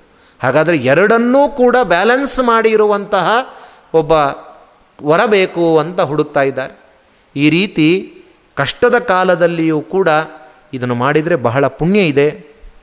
ಹಾಗಾಗಿ ಇದನ್ನು ಮಾಡಿದ ಪುಣ್ಯ ನಿನಗೆ ಬರ್ತದೆ ಅಂತ ಭಗವಂತ ಹೇಳಿದಾಗ, ಆಯಿತು ಮಾಡ್ತೇನೆ, ಹೇಗೆ ಹೋಗಬೇಕು, ಯಾರು ಆ ಕನ್ಯೆ ಏನು ಅಂತ ಹೇಳಿದಾಗ ಹೇಳ್ತಾನೆ, ಇವಳಿಗೂ ಒಂದು ಪೂರ್ವ ಇತಿಹಾಸ ಇದೆ. ಪದ್ಮಾವತಿ ಅಂದರೆ ಹಿಂದೆ ನಾನು ರಾಮಾವತಾರವನ್ನು ಮಾಡಿದಾಗ ಅಲ್ಲಿ ಸೀತಾದೇವಿಯನ್ನು ಅಪಹರಿಸೋಕ್ಕೋಸ್ಕರ ರಾವಣ ಬಂದಾನೆ. ರಾವಣ ಬಂದು ಅಪಹರಣ ಮಾಡುವಂಥ ಸಂದರ್ಭದಲ್ಲಿ ಸರಿಯಾಗಿ ಅಗ್ನಿದೇವ ಸ್ವಾಹಾದೇವಿಯೊಂದಿಗೆ ಇರುವಂತಹ ವೇದವತಿಯನ್ನು, ಸೀತೆಯಂತೆಯೇ ಇರುವಂತಹ ವೇದವತಿಯನ್ನು ಹೋಗಿ ರಾವಣನಿಗೆ ಕೊಡ್ತಾನಂತೆ. ಅಲ್ಲ, ರಾವಣ ನಂಬಿದ್ನಾ ಅಂತ ಒಂದು ಪ್ರಶ್ನೆ ಬರ್ತದೆ. ರಾವಣ ಸೀತೆಯನ್ನು ತೆಗೆದುಕೊಂಡು ಹೋಗ್ಲಿಕ್ಕೆ ಬಂದಿದ್ದ. ಅಗ್ನಿ ಬಂದು ಇವಳು ಸೀತೆಯಲ್ಲ, ಇವಳು ನಿಜವಾದ ಸೀತೆ, ನನ್ನ ಮನೆಯಲ್ಲಿದ್ಲು. ರಾಮ ನಿನ್ನಿಂದ ಹೆದರಿ ಸೀತೆಯನ್ನು ನನ್ನಲ್ಲಿ ಇಟ್ಟಿದ್ದಾನೆ ಸುಮ್ಮನೆ ಮೋಸ ಹೋಗಬೇಡ ಇದನ್ನು ತೆಗೆದುಕೊಂಡು ಹೋಗು ಅಂತ ಕೊಡ್ತಾ ಇದ್ದಾನೆ. ಇದನ್ನು ಕೇಳಲಿಕ್ಕೆ ರಾವಣ ಏನು ಹುಚ್ಚ, ನಂಬಿದ್ನ ಅಂತ ಕೇಳಿದರೆ ಒಂದು ವಿಶೇಷ ಇದೆ. ರಾವಣನಿಗೆ ದಿಕ್ಪಾಲಕರಲ್ಲಿ ದಿಕ್ಕುಗಳಿಗೆ ಅಭಿಮಾನಿ ದೇವತೆಗಳಂದರೆ ಬಹಳ ಸಿಟ್ಟಿತ್ತಂತೆ. ಅವರು ಶತ್ರುಗಳು ಅಂತ ಭಾವಿಸಿದ್ದ. ಅದೇ ವಿದಿಕ್ಕುಗಳಿಗೆ ಅಭಿಮಾನಿ ದೇವತೆಗಳಾರಿದ್ದಾರೆ ಎಲ್ಲರೂ ಕೂಡ ಮಿತ್ರರಾಗಿದ್ದರಂತೆ ಹಾಗಾದರೆ ಇಂದ್ರ, ಯಮ, ವರುಣ, ಸೋಮ ಅಥವಾ ಕುಬೇರ, ಇವರೆಲ್ಲರೂ ಕೂಡ ರಾವಣನಿಗೆ ಶತ್ರುವಿನಂತೆ. ವಿದುಕ್ಕಿಗೆ ಅಗ್ನಿ ನಿರೃತಿ ವಾಯು ಮತ್ತು ಈಶಾನ. ಅವರು ಅವನಿಗೆ ಮಿತ್ರರಂತೆ. ಹಾಗಾಗಿ ಏನಾಗಿದೆ? ಅಗ್ನಿ ಮಿತ್ರ ಆದ್ದರಿಂದ ರಾವಣ ಅಂದ್ಕೊಂಡ ಓ ನನ್ನ ಹಿತಕ್ಕೋಸ್ಕರನೇ ಹೇಳ್ತಾ ಇದ್ದಾನೆ ಇವನು ಅಂತ ನಿಜವಾದ ಸೀತೆಯನ್ನು ಕೊಟ್ಟು ಸೀತಾಕೃತಿ, ಅಂದರೆ ಸೀತೆಯಂತೆ ಇರುವಂತಹ ವೇದವತಿಯನ್ನು ತೆಗೆದುಕೊಂಡು ಹೋದ, ಸೀತೆ ಅಲ್ಲಿವರೆಗೂ ಕೂಡ ಕೆಳಗಡೆನೇ ಇದ್ದವಳು ವೇದವತಿಯು ಅಲ್ಲಿ ಸೀತೆಯ ಬದಲಾಗಿ ಎಲ್ಲ ತರಹದ ಕಷ್ಟಗಳನ್ನು ಅವಳು ಉಂಡಿದ್ದಾಳೆ. ಎಲ್ಲ ತರಹದ ರಾಮಚಂದ್ರ ಹೋಗಿ ಯುದ್ಧ ಮಾಡಿ ಸೀತೆಯನ್ನು ಹೇಗೆ ಪರಿಗ್ರಹಿಸಬೇಕು? ರಾಕ್ಷಸರ ಮನೆಯಲ್ಲಿ ವಾಸವಾದವಳು ಅಂತ ಅಗ್ನಿಪ್ರವೇಶದ ಒಂದು ನೆಪ ಮಾತ್ರ ಗೊತ್ತಿದೆ. ಅವಳು ಅತ್ಯಂತ ಶುದ್ಧಳು. ವಾದಿರಾಜರು ಹೇಳ್ತಾರೆ ನೈವದೃಷ್ಟ ನಚಸ್ಪೃಷ್ಟ ಅಂತಾರೆ. ನೈವ ದೃಷ್ಟ ನಚಸ್ಪೃಷ್ಟ. ನಿಜವಾದ ಸೀತಾದೇವಿಯನ್ನು ರಾವಣ ಮುಟ್ಟೋದಿರಲಿ ನೋಡಲೂ ಇಲ್ಲ ಅಂತ. ಆ ರೀತಿ ಅಷ್ಟು ಪರಶುಕ್ಲ ತಮಳು ಮಹಲಕುಮಿ ದೇವಿ ಅಂತ ತಿಳಿಸ್ತಾರೆ. ಹಾಗಾಗಿ ಶುದ್ಧಳು ಅಂತ ಗೊತ್ತಿದ್ದರೂ ಲೋಕಾಪಾದ ಲೋಕದಲ್ಲಿ ಈ ರೀತಿಯಾಗಿ ಅಂದ್ಕೊಳ್ಬಾರ್ದು ಅಂತ ಅಗ್ನಿಪ್ರವೇಶದಿಂದಾಗಿ ಬರುವಾಗ ಮಾಡಿಸಿದ, ಅಗ್ನಿಪ್ರವೇಶದಿಂದ ಬರುವಾಗ ಇದ್ದವಳು ಒಳಗಡೆ ಒಬ್ಬಳು, ಆದರೆ ಬರುವಾಗ ಇಬ್ಬರು ಬಂದರಂತೆ. ಇಬ್ಬರು ಬಂದಾಗ ಸೀತಾದೇವಿಯನ್ನೇ ಕೇಳ್ತಾನೆ, ಯಾರಿದು ಇನ್ನೊಬ್ಬಳು ಅಂತ. ಆಗ ಸೀತಾದೇವಿಯರು, ನನಗಾಗಿ ಕಷ್ಟವನ್ನು ಅನುಭವಿಸಿರುವಂತಹ ಇವಳು, ಹಾಗಾಗಿ ನೀನು ಇವಳನ್ನು ಮದುವೆ ಆಗಬೇಕು ಅಂತ ಪ್ರಾರ್ಥನೆಯನ್ನು ಮಾಡ್ತಾಳೆ. ಹಾಗಾಗಿ ಸೀತೆ ಹೇಳ್ತಾಳಂತೆ, ವೇದವತಿ, ನೀನು ನನ್ನ ಸ್ಥಾನದಲ್ಲಿದ್ದು ಇಷ್ಟು ತರಹದ ಕಷ್ಟಗಳನ್ನು ಅನುಭವಿಸಿದ್ದಿ, ಹಾಗಾಗಿ ನೀನು ನಾನು ಪಡುವಂತಹ ಸುಖ ಸೌಖ್ಯಗಳನ್ನು ಅನುಭವಿಸುವಂತೆ ಆಗಬೇಕು. ಅದಕ್ಕಾಗಿ ನಾನು ಪ್ರಾರ್ಥಿಸ್ತಾ ಇದ್, ಪ್ರಾರ್ಥಿಸ್ತೇನೆ ಅಂತ ಹೇಳಿ ರಾಮಚಂದ್ರ ದೇವರಲ್ಲಿ ಪ್ರಾರ್ಥನೆ ಮಾಡಿದಾಗ ಭಗವಂತ, ನಾನು ಮುಂದಿನ ಒಂದು ಅವತಾರದಲ್ಲಿ ಅದನ್ನು ಸ್ವೀಕರಿಸ್ತೇನೆ ಎಂಬುದಾಗಿ ಹೇಳಿದ್ದಾಳೆ. ಹಾಗಾಗಿ ಆ ವೇದವತಿಯೇ ಈಗ ನನ್ನ ಪಾಣಿಗ್ರಹಣಕ್ಕೋಸ್ಕರ ಪದ್ಮಾವತಿಯಾಗಿ ಬಂದಿದ್ದಾಳೆ. ಅವಳನ್ನು ನೀನು ನನಗೆ ಪಾಣಿಗ್ರಹಣ ಮಾಡಿಸು ಅವಳೊಂದಿಗೆ ಅಂತ ಎಲ್ಲ ತರಹದ ಆಖ್ಯಾನವನ್ನು, ಪೂರ್ವ ಇತಿಹಾಸವನ್ನು ತಿಳಿಸಿದ್ದಾನೆ. ತಿಳಿಸಿದ ಮೇಲೆ ಹೇಗೆ ಹೋಗಬೇಕು, ಏನು ಅಂತ ಅಡ್ರೆಸ್ ಕೇಳ್ತಾ ಇದ್ದಾನೆ. ಕೇಳ್ತಾಳೆ, ಆಗ ಹೇಳ್ತಾನೆ, ಏನಿಲ್ಲ, ನೀನು ಇಲ್ಲಿಂದ ವೆಂಕಟ ಪರ್ವತದಿಂದ ಇಳಿದು ಕೆಳಗೆ ಹೋಗು. ಕಪಿಲ ತೀರ್ಥಾಭಿಮಾನಿನಿಯಾಗಿರುವಂತಹ ಕಪಿಲೇಶ್ವರ ಹಾಗೂ ಕಪಿಲ ಋಷಿಯಿಂದ ಪ್ರತಿಷ್ಠಾಪಿತವಾಗಿರುವಂತಹ ಕಪಿಲೇಶ್ವರ ಮತ್ತು ತೀರ್ಥಕ್ಕೂ ಅಭಿಮಾನಿನೂ ಕಪಿಲೇನೇಶ್ವರನೇ ಹಾಗಾಗಿ ಕಪಿಲ ತೀರ್ಥ ಅಭಿಮಾನಿನಿಯಾದ ಕಪಿಲ ಋಷಿಗಳಿಂದ ಪ್ರತಿಷ್ಠಾಪಿತನಾಗಿರುವಂತಹ ಕಪಿಲೇಶ್ವರನ, ಅಂದರೆ ರುದ್ರನನ್ನು ನೀನು ಪ್ರಾರ್ಥನೆ ಮಾಡು. ಏನು ಅಂದರೆ ಅಲ್ಲಿ ಕಪಿಲ ಸರೋವರದಲ್ಲಿ ಸ್ನಾನ ಮಾಡಿ, ಅಲ್ಲಿ ಕಪಿಲೇಶ್ವರನಿಗೆ ಕೈ ಮುಗಿದು ನನ್ನ ಪರವಾಗಿ ಪ್ರಾರ್ಥಿಸು ಅಂತಾನೆ. ಇದನ್ನು ನಾವು ಇಲ್ಲಿ ಕೂತು ಇದನ್ನು ಹೇಳಿಕೊಂಡ್ರೆ ಆ ಪ್ರಾರ್ಥನೆ ನಮಗೂ ಅನುಗ್ರಹಕ್ಕಾಗತ್ತೆ.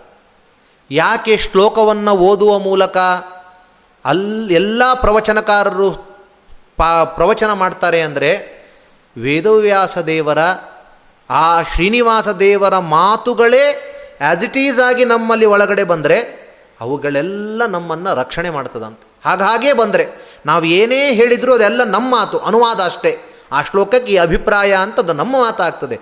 ಆದರೆ ವೇದವ್ಯಾಸ ದೇವರೇ ಹೇಳಿದ ಮಾತುಗಳೇ ನೇರವಾಗಿ ಹೋದರೆ ಅದು ಇನ್ನೂ ವೈಬ್ರೇಷನ್ ನಮ್ಮಲ್ಲಿ ಜಾಸ್ತಿ ಉಂಟು ಮಾಡ್ತಾ ಇದೆ. ಶ್ರೀನಿವಾಸೇನ ಬಾಲೇನ ಸದಾ ಕಲ್ಯಾಣ ಕಾಂಕ್ಷಿಣ ಪ್ರೇಷಿತಾಹಂ ತದರ್ಥಂ ವೈ ಕುರು ಮೇ ಭೀಪ್ಸಿತಂ ಪ್ರಿಯಂ. ಬಾಲಕನಾಗಿರುವಂತಹ ಶ್ರೀನಿವಾಸನು ಎಂಥವನಾಗಿದ್ದಾನೆ? ಕಲ್ಯಾಣ ಕಾಂಕ್ಷಿಣಾ ಶ್ರೀನಿವಾಸೇನ. ಕಲ್ಯಾಣವನ್ನು ಮಾಡಿಕೊಳ್ಬೇಕು ಅಂತ ಇಚ್ಛೆ ಪಡ್ತಾ ಇದ್ದಾನೆ. ಆದಷ್ಟು ಬೇಗ ಅವನ ಆ ಕಲ್ಯಾಣವು, ಮನೋರಥವು ಈಡೇರುವಂತೆ ಅನುಗ್ರಹಿಸುವಂತ ನನ್ನ ಪರವಾಗಿ ಪ್ರಾರ್ಥನೆ ಮಾಡು. ಶಿವನನ್ನು ಪ್ರಾರ್ಥಿಸಿ ಅಲ್ಲೇ ಮುಂದೆ ಹೋಗ್ತಾ ಶುಕಾಶ್ರಮ ಇದೆ. ಅಲ್ಲಿಂದ ಕೃಷ್ಣ ಬಲರಾಮರ ಒಂದು ಸನ್ನಿಧಾನ ಇರುವಂತಹ ಪದ್ಮ ಸರೋವರ ಇದೆ. ಆ ಪದ್ಮದಿಂದಲೇ ಅವರನ್ನು ಅರ್ಚನೆ ಮಾಡು, ನಮಸ್ಕಾರ ಮಾಡು. ಅಲ್ಲಿಂದ ಮುಂದೆ ಸುವರ್ಣಮುಖರಿ ಎಂಬುವಂತಹ ನದಿ ಅದನ್ನು ದಾಟಿದಾಗ ಅಗಸ್ತ್ಯಾಶ್ರಮ, ಅದರ ಮುಂದೆ ಹೋದರೆ ಆಕಾಶರಾಜನ ಪಟ್ಟಣಕ್ಕೆ ನೀನು ತಲುಪ್ತೀಯಾ ಅಂತ ಇಷ್ಟು ಅದರ ವಿವರಣೆಯನ್ನು ಭಗವಂತ ಭಗವಂತ ಕೊಟ್ಟಿದ್ದಾನೆ. ಕೊಟ್ಟಾದ ಮೇಲೆ ಎಲ್ಲ ತರಹದ ರೀತಿಯಲ್ಲಿ ಬಕುಳಾದೇವಿ ಹೊರಡಲಿಕ್ಕೆ ಕುದುರೆ ಮೇಲೆ ಕೂತ್ಕೊಂಡು ಹೊರಡಲಿಕ್ಕೆ ಸಿದ್ಧಳಾಗಿದ್ದಾಳೆ. ಭಗವಂತ ತಾನು ಯೋಚನೆ ಮಾಡಿದ್ದಂತೆ ಬಕುಳಾದೇವಿಗೆ ಅಡ್ರೆಸ್ ಹೇಳಿ ಕಳಿಸಿದ. ತಾನು ಯೋಚನೆ ಮಾಡ್ತಾನೆ. ಏವಂ ಗತಾಯಾಂ ತಸ್ಯಾಂತು, ನ ವಿಶ್ವಾಸಮಗಾಧರಿಹಿ ಆದರೆ ಈ ಕಾರ್ಯ ಆಗುತ್ತೋ ಇಲ್ಲೋ ಅಂತ ಚೂರು ಭಗವಂತನಿಗೆ ವಿಶ್ವಾಸ ಇರಲಿಲ್ಲ ಅಂತ. ಯಾಕೆ ಅಂದರೆ ಒಂದು ನೀತಿ ಹೇಳ್ತಾನೆ, ಏಕಪುತ್ರೋ ಹ್ಯಪುತ್ರಸ್ತು, ಏಕನೇತ್ರೋ ಹ್ಯನೇತ್ರವಾನ್, ಸ್ತ್ರೀಭಿಶ್ಚ ಯತ್ಕೃತಂ ಕರ್ಮ, ನತದರ್ಥ ಫಲಪ್ರದಂ. ಒಬ್ಬ ಮಗನಿದ್ದರೆ ಅದು ಮಗ ಇದ್ದ ಹಾಗೆ ಅಲ್ಲ ಅಂತ. ನಾಲ್ಕೈದು ಜನ ಮಕ್ಕಳಿರಬೇಕಂತ. ಯಾಕೆಂದರೆ ಅವನಿಲ್ಲ ಅಂದರೆ ಇನ್ನೊಬ್ರು ಯಾರಾದರೂ ನಮಗೆ ಸಹಾಯಕ್ಕೆ ಬರ್ತಾರೆ ಅಂತ. ಒಂದು ಕಣ್ಣಿದ್ದರೆ ಅದು ಕಣ್ಣಿದ್ದ ಹಾಗಲ್ಲ ಅಂತ. ಯಾಕೆಂದರೆ ಸೌಂದರ್ಯದ ವಸ್ತುಗಳನ್ನು ನೋಡುವಾಗ, ಶ್ರೀನಿವಾಸನನ್ನು ತಿರುಪತಿಯಲ್ಲಿ ನೋಡುವಾಗ ನಮಗನಿಸುತ್ತೋ ಇಲ್ಲೋ? ಎರಡು ಕಣ್ಣು ಸಾಲದ್ರೆ ಅವನ್ನ ನೋಡಲಿಕ್ಕೆ ಅಂತೇವೆ. ಹಾಗಾದರೆ ಎರಡು ಕಣ್ಣು ಇದ್ದರೆ ಅದೊಂದು ಚೆನ್ನಾಗಿ ಸೌಂದರ್ಯವನ್ನು ಆಸ್ವಾದನೆ ಮಾಡ್ಬೋದು ಅದು ಅಷ್ಟು ಪ್ರಶಸ್ತ ಅಲ್ಲ. ಹಾಗೆ ಸ್ತ್ರೀಯರು ಯಾವುದಾದ್ರೂ ಕಾರ್ಯವನ್ನು ಮಾಡ್ತೇವೆ ಅಂತ ಒಪ್ಕೊಂಡ್ರೆ ಅದು ಆಗ್ತದೆ ಎಂಬುವಲ್ಲಿ ನಿಶ್ಚಯ ಇಲ್ಲ, ವಿಶ್ವಾಸ ಇಲ್ಲ ಅಂತಾನೆ. ಎಲ್ಲ ಸ್ತ್ರೀಯರೇ ಜಾಸ್ತಿ ಕೇಳೋದು ಶ್ರೀನಿವಾಸ ದೇವರ ಕಲ್ಯಾಣವನ್ನು. ಪಾಪ ಅವರಿಗೆ ಈ ರೀತಿ ಹೇಳಿದರೆ ಬೇಜಾರಾಗುತ್ತೋ ಇಲ್ಲೋ ಅದಕ್ಕೆ ಆಂತರ್ಯವನ್ನು ತಿಳಿಬೇಕು. ಏಕಪುತ್ರೋ ಹ್ಯಪುತ್ರಸ್ತು ಅಂದರೆ ಒಬ್ಬ ಮಗ ಇದ್ದರೆ ಮಗ ಇದ್ದ ಹಾಗೆ ಅಲ್ಲ ಅಂದರೆ ಅಭಿಪ್ರಾಯ, ಏಕ ಶಬ್ದಕ್ಕೆ ಎರಡು ಅರ್ಥ ಇದೆ. ಏಕ ಶಬ್ದವು ಸಂಖ್ಯಾವಾಚಕವೂ ಹೌದು, ಇನ್ನೊಂದು ಕೇವಲ ವಾಚಕವೂ ಹೌದು. ಏಕ, ಅವನೊಬ್ಬನೇ, ಅವನು ಮಾತ್ರ ಎಂಬುವ ಅರ್ಥದಲ್ಲೂ ಕೂಡ ಏಕ ಶಬ್ದವನ್ನು ಬಳಸ್ತಾರೆ. ಏಕಹ ಏಕಾಕಿ ಕೇವಲೋ ನಿರ್ಗುಣಶ್ಚ. ಏಕ ಶಬ್ದಕ್ಕೆ ಸಂಖ್ಯಾ ಅಂತಲೂ ಇದೆ, ಅವನು ಮಾತ್ರ ಅಂತಲೂ ಅರ್ಥ ಇದೆ. ಹಾಗಾಗಿ ಈಗ ಒಬ್ಬನೇ ಅಂತ ಅರ್ಥ ಹೇಳಿದರೆ,